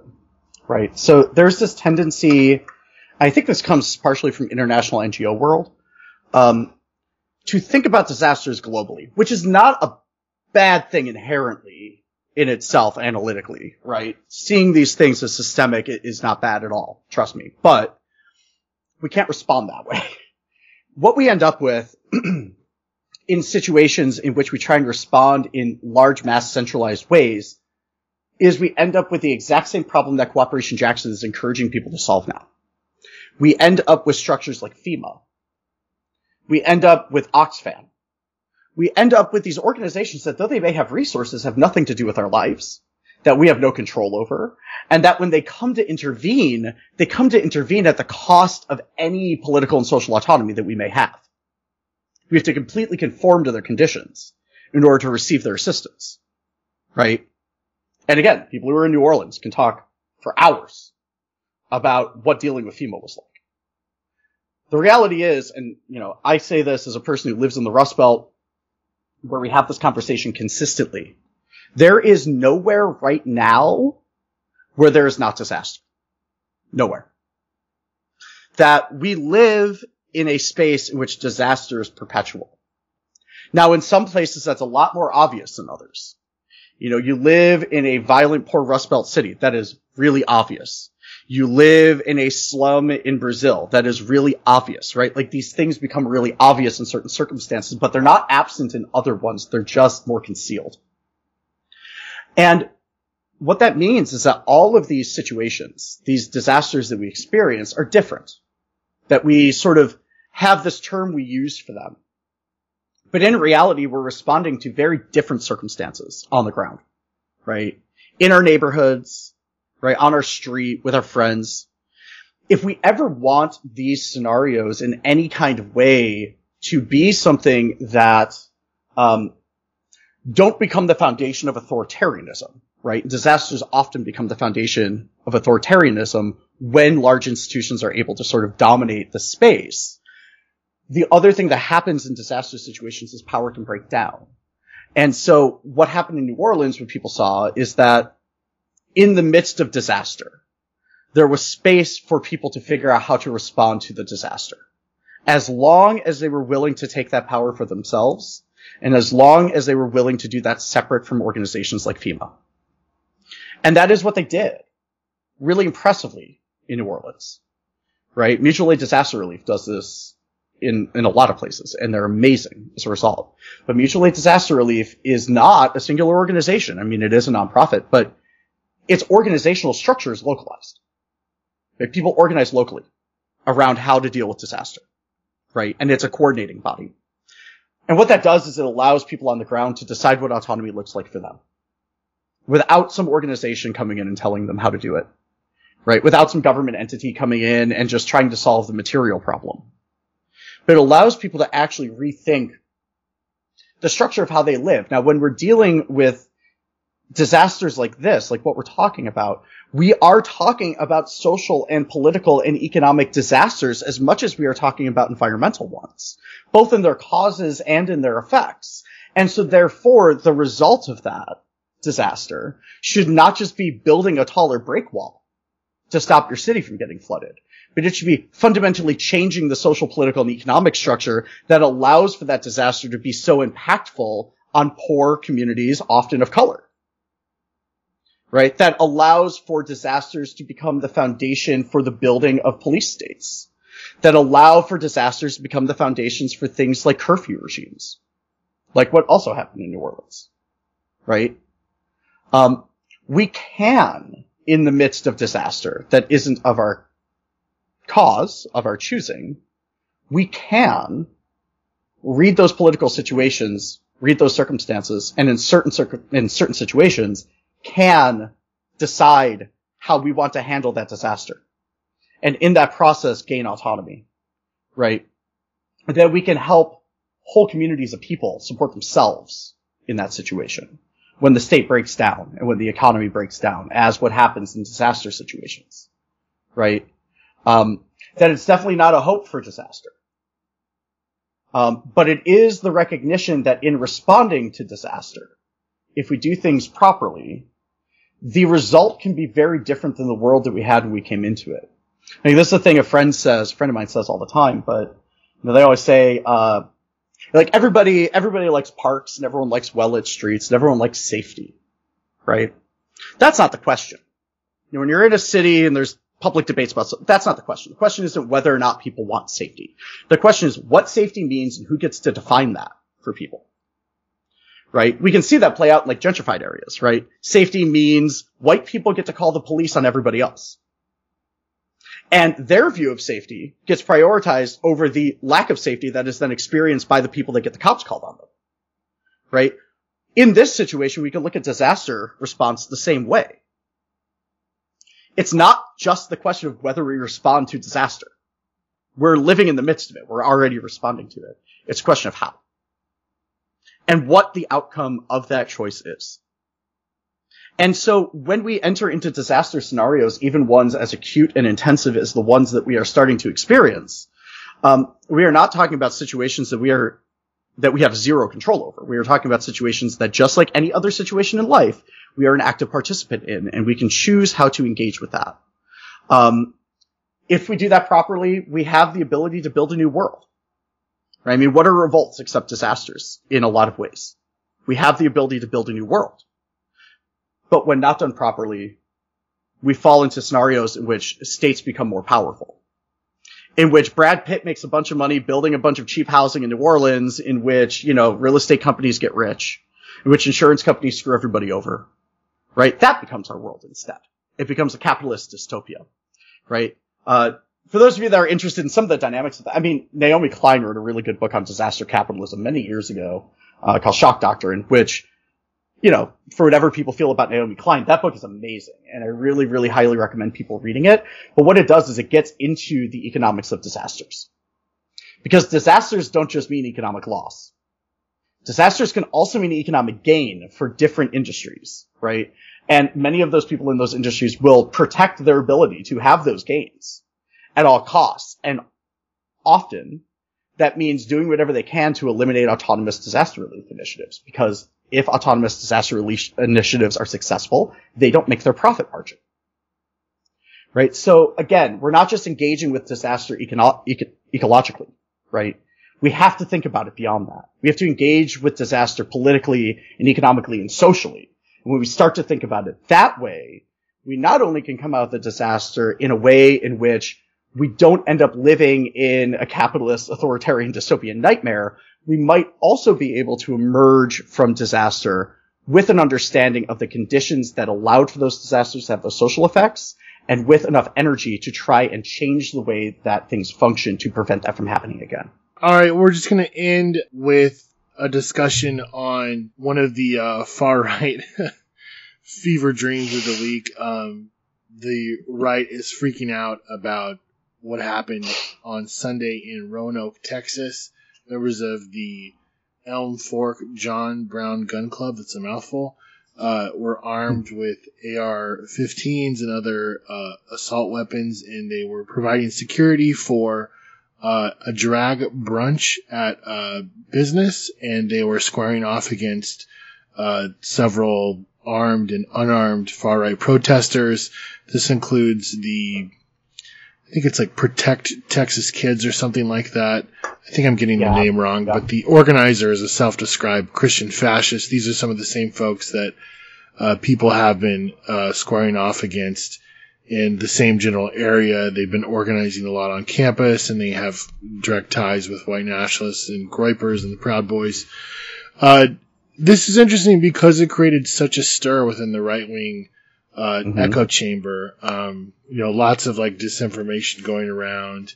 Uh, you know, lots of you know armed antifa. You know, allowing kids to be groomed and stuff like that. Um, it also just shows the way that the far right really actually hates people being armed and Yeah. freaks out when certain people, especially people of color, black people, indigenous folks, uh, leftists, arm themselves, anarchists, anti-fascists, and you know all the talk about the Second Amendment goes right out the window. And yeah, it's also interesting that a lot of the coverage from a lot of like the LGBTQ press was very sympathetic and you know calling people defenders. Uh, a lot of people on social media talking about, "Hey, this is awesome. I want to join. Um, I think we should defend ourselves against these fascists. All that stuff." I don't know. Just interesting to see that you know that discussion enter into the American mainstream.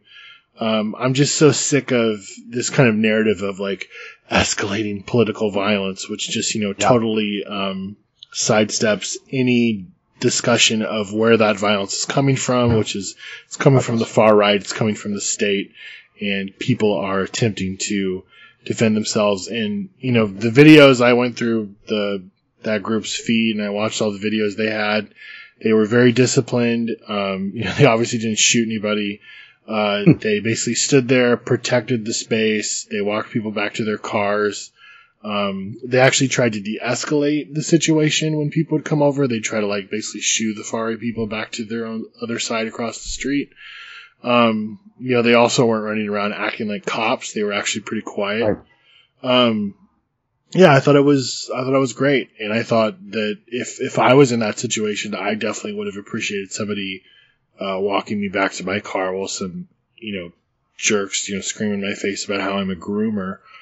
Um, you know, it's also just funny. It's like when people decide they want to take their kid to something at a private business, you know, suddenly they want to run over there and tell people how to live their lives and they want to pass all these laws. I mean, literally they're talking about passing a law in Texas which would outlaw, uh, you know, people going to something like this.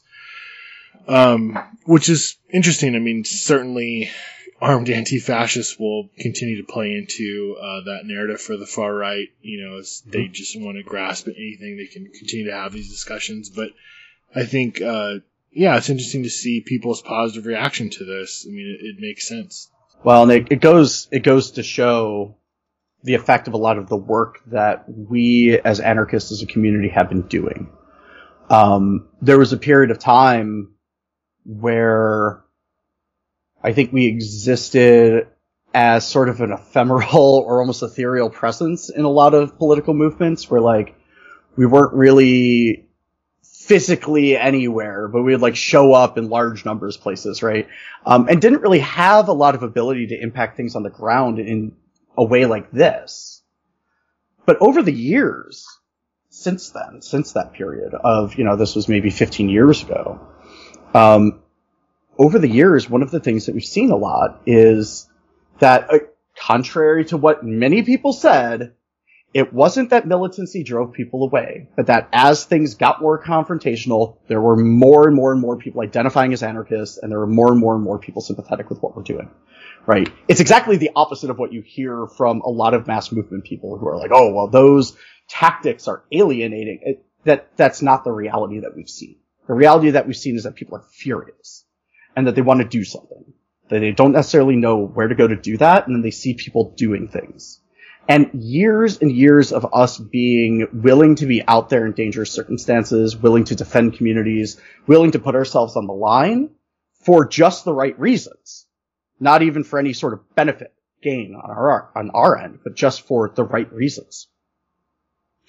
Years and years and years of that have really gone a long way in not convincing people that we're okay or something like that, because that's not really relevant, but in bringing our activity back down onto the ground where we are, where we live, where we act, where we go about our days, right? The space that we're in all the time. It's allowed us to exist places persistently, to engage in things over time, right? What we're seeing with this event and with this John Brown Gun Club, like, these kinds of things are the, the result of that. The result of many, many, many years of a lot of hard, you know, difficult, tiring work that happens without any glory, that happens without any recognition, that people are just doing because it's the right thing to be doing where they're at. I was just gonna say, I mean, I think in this situation that the guns aren't even the, the important thing. It's just that the people are there putting themselves in between people and the violent fascists, which had signs like drag the drag queens away or something like that. I mean, just there was a Proud Boy out there or somebody that looked like a Proud Boy. I don't know if they were physically in the group. And they had like a, a, a Negan bat, which was, you know, like a, a baseball bat that had like barbed wire wrapped around it. You know, I mean, obviously very threatening. You know, they're insinuating violence. You know, people kept coming by talking about how they wanted to like fight them and square off against them. I don't know. It's just again like you see the videos. These people like they can't wrap their heads around that like you know people on the left are actually armed and like you know are going to hmm. go out there. They kept saying like. Oh, these people must have gotten like the Biden money and like gone out and bought all this stuff, or maybe they took their conservative uncle's gun, or it's just silly. It's like they they're just so removed from reality and have no concept of what's actually going on, which is it's scary in itself. Yeah, well, and it's what happens when you get locked into these kind of echo chambers of ideology, right? Like, in right wing world, all of what they're saying makes total sense, and it's entirely incomprehensible to the rest of us, right? Um, I think what I'm saying is like anarchists used to exist. I wouldn't say in a similar space in which we were only talking to ourselves, but um, we existed in a different relationship to our communities and to people outside of our political communities than we do now. And now we exist in this space in which um, it it makes sense, and we have the capacity to show up in a town like this with a John Brown Gun Club and protect an event like this, and that that things like this happen frequently now right? Where anarchists are doing security for events or helping do security for marches or, you know, confronting the far right on the edges of things so other people don't have to deal with them. Like, this is something that we've been doing for many years, right? Now, I think the thing that we have to be somewhat aware of, and this is a conversation I know we talked about before the show, maybe having in more detail later, but one of the things that we do have to be aware of as we're doing this is a lot of that sort of work recently in these communities has been framed purely around the idea of opposing fascists, right? Which is fine. Obviously, fascists need to be opposed, right, with everything we've got. But at the same time, we all know that the anarchist project is bigger than that, right? It's not just about opposing fascism. And so, as we're doing this kind of work, we have to be doing this kind of work in other ways that go beyond just countering Nazis right? We have to be doing this. I mean, back in the day, food not bombs chapters used to exist everywhere, feeding people. You know, like those kinds of things. We do these kinds of things already. We need to keep doing them, and we need to really start to understand that. You know, again, I think that there's this tendency in the U.S. to try and think about how to make revolution easy. Like, how do we get mass movements to go do this thing? All of that ignores how hard this is, how much work it takes, how many years these kinds of things play out over. You know, the Russian Revolution played out almost over almost an entire century. Right? So we are doing the hard, real work when we're doing things like this. We are doing the things that 20 years from now, people in that place will remember. that we're doing the things that make our movement strong, that connect us to the communities that we live in, to help us build those communities as walls against the state. Right? This is really the work. You know, what, what that group people did down in Texas, like, big shout out. Like, that was awesome. And I'm a person who's even critical of armed groups at times. Um, what y'all did is you did armed self-defense the right way.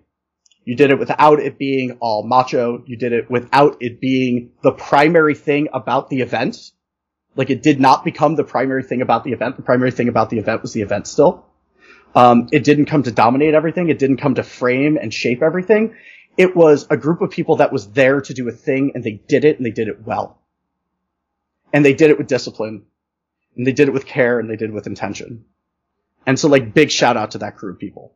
Like y'all did the thing. And we all need to be doing those kinds of things as we go forward. This has been the It's Going Down podcast. Check itsgoingdown.org for daily updates, columns, action reports, and news. Go to itsgoingdown.org slash shop to support us and follow us on all social media platforms. IGD, your daily resource for insurgent proletarian life.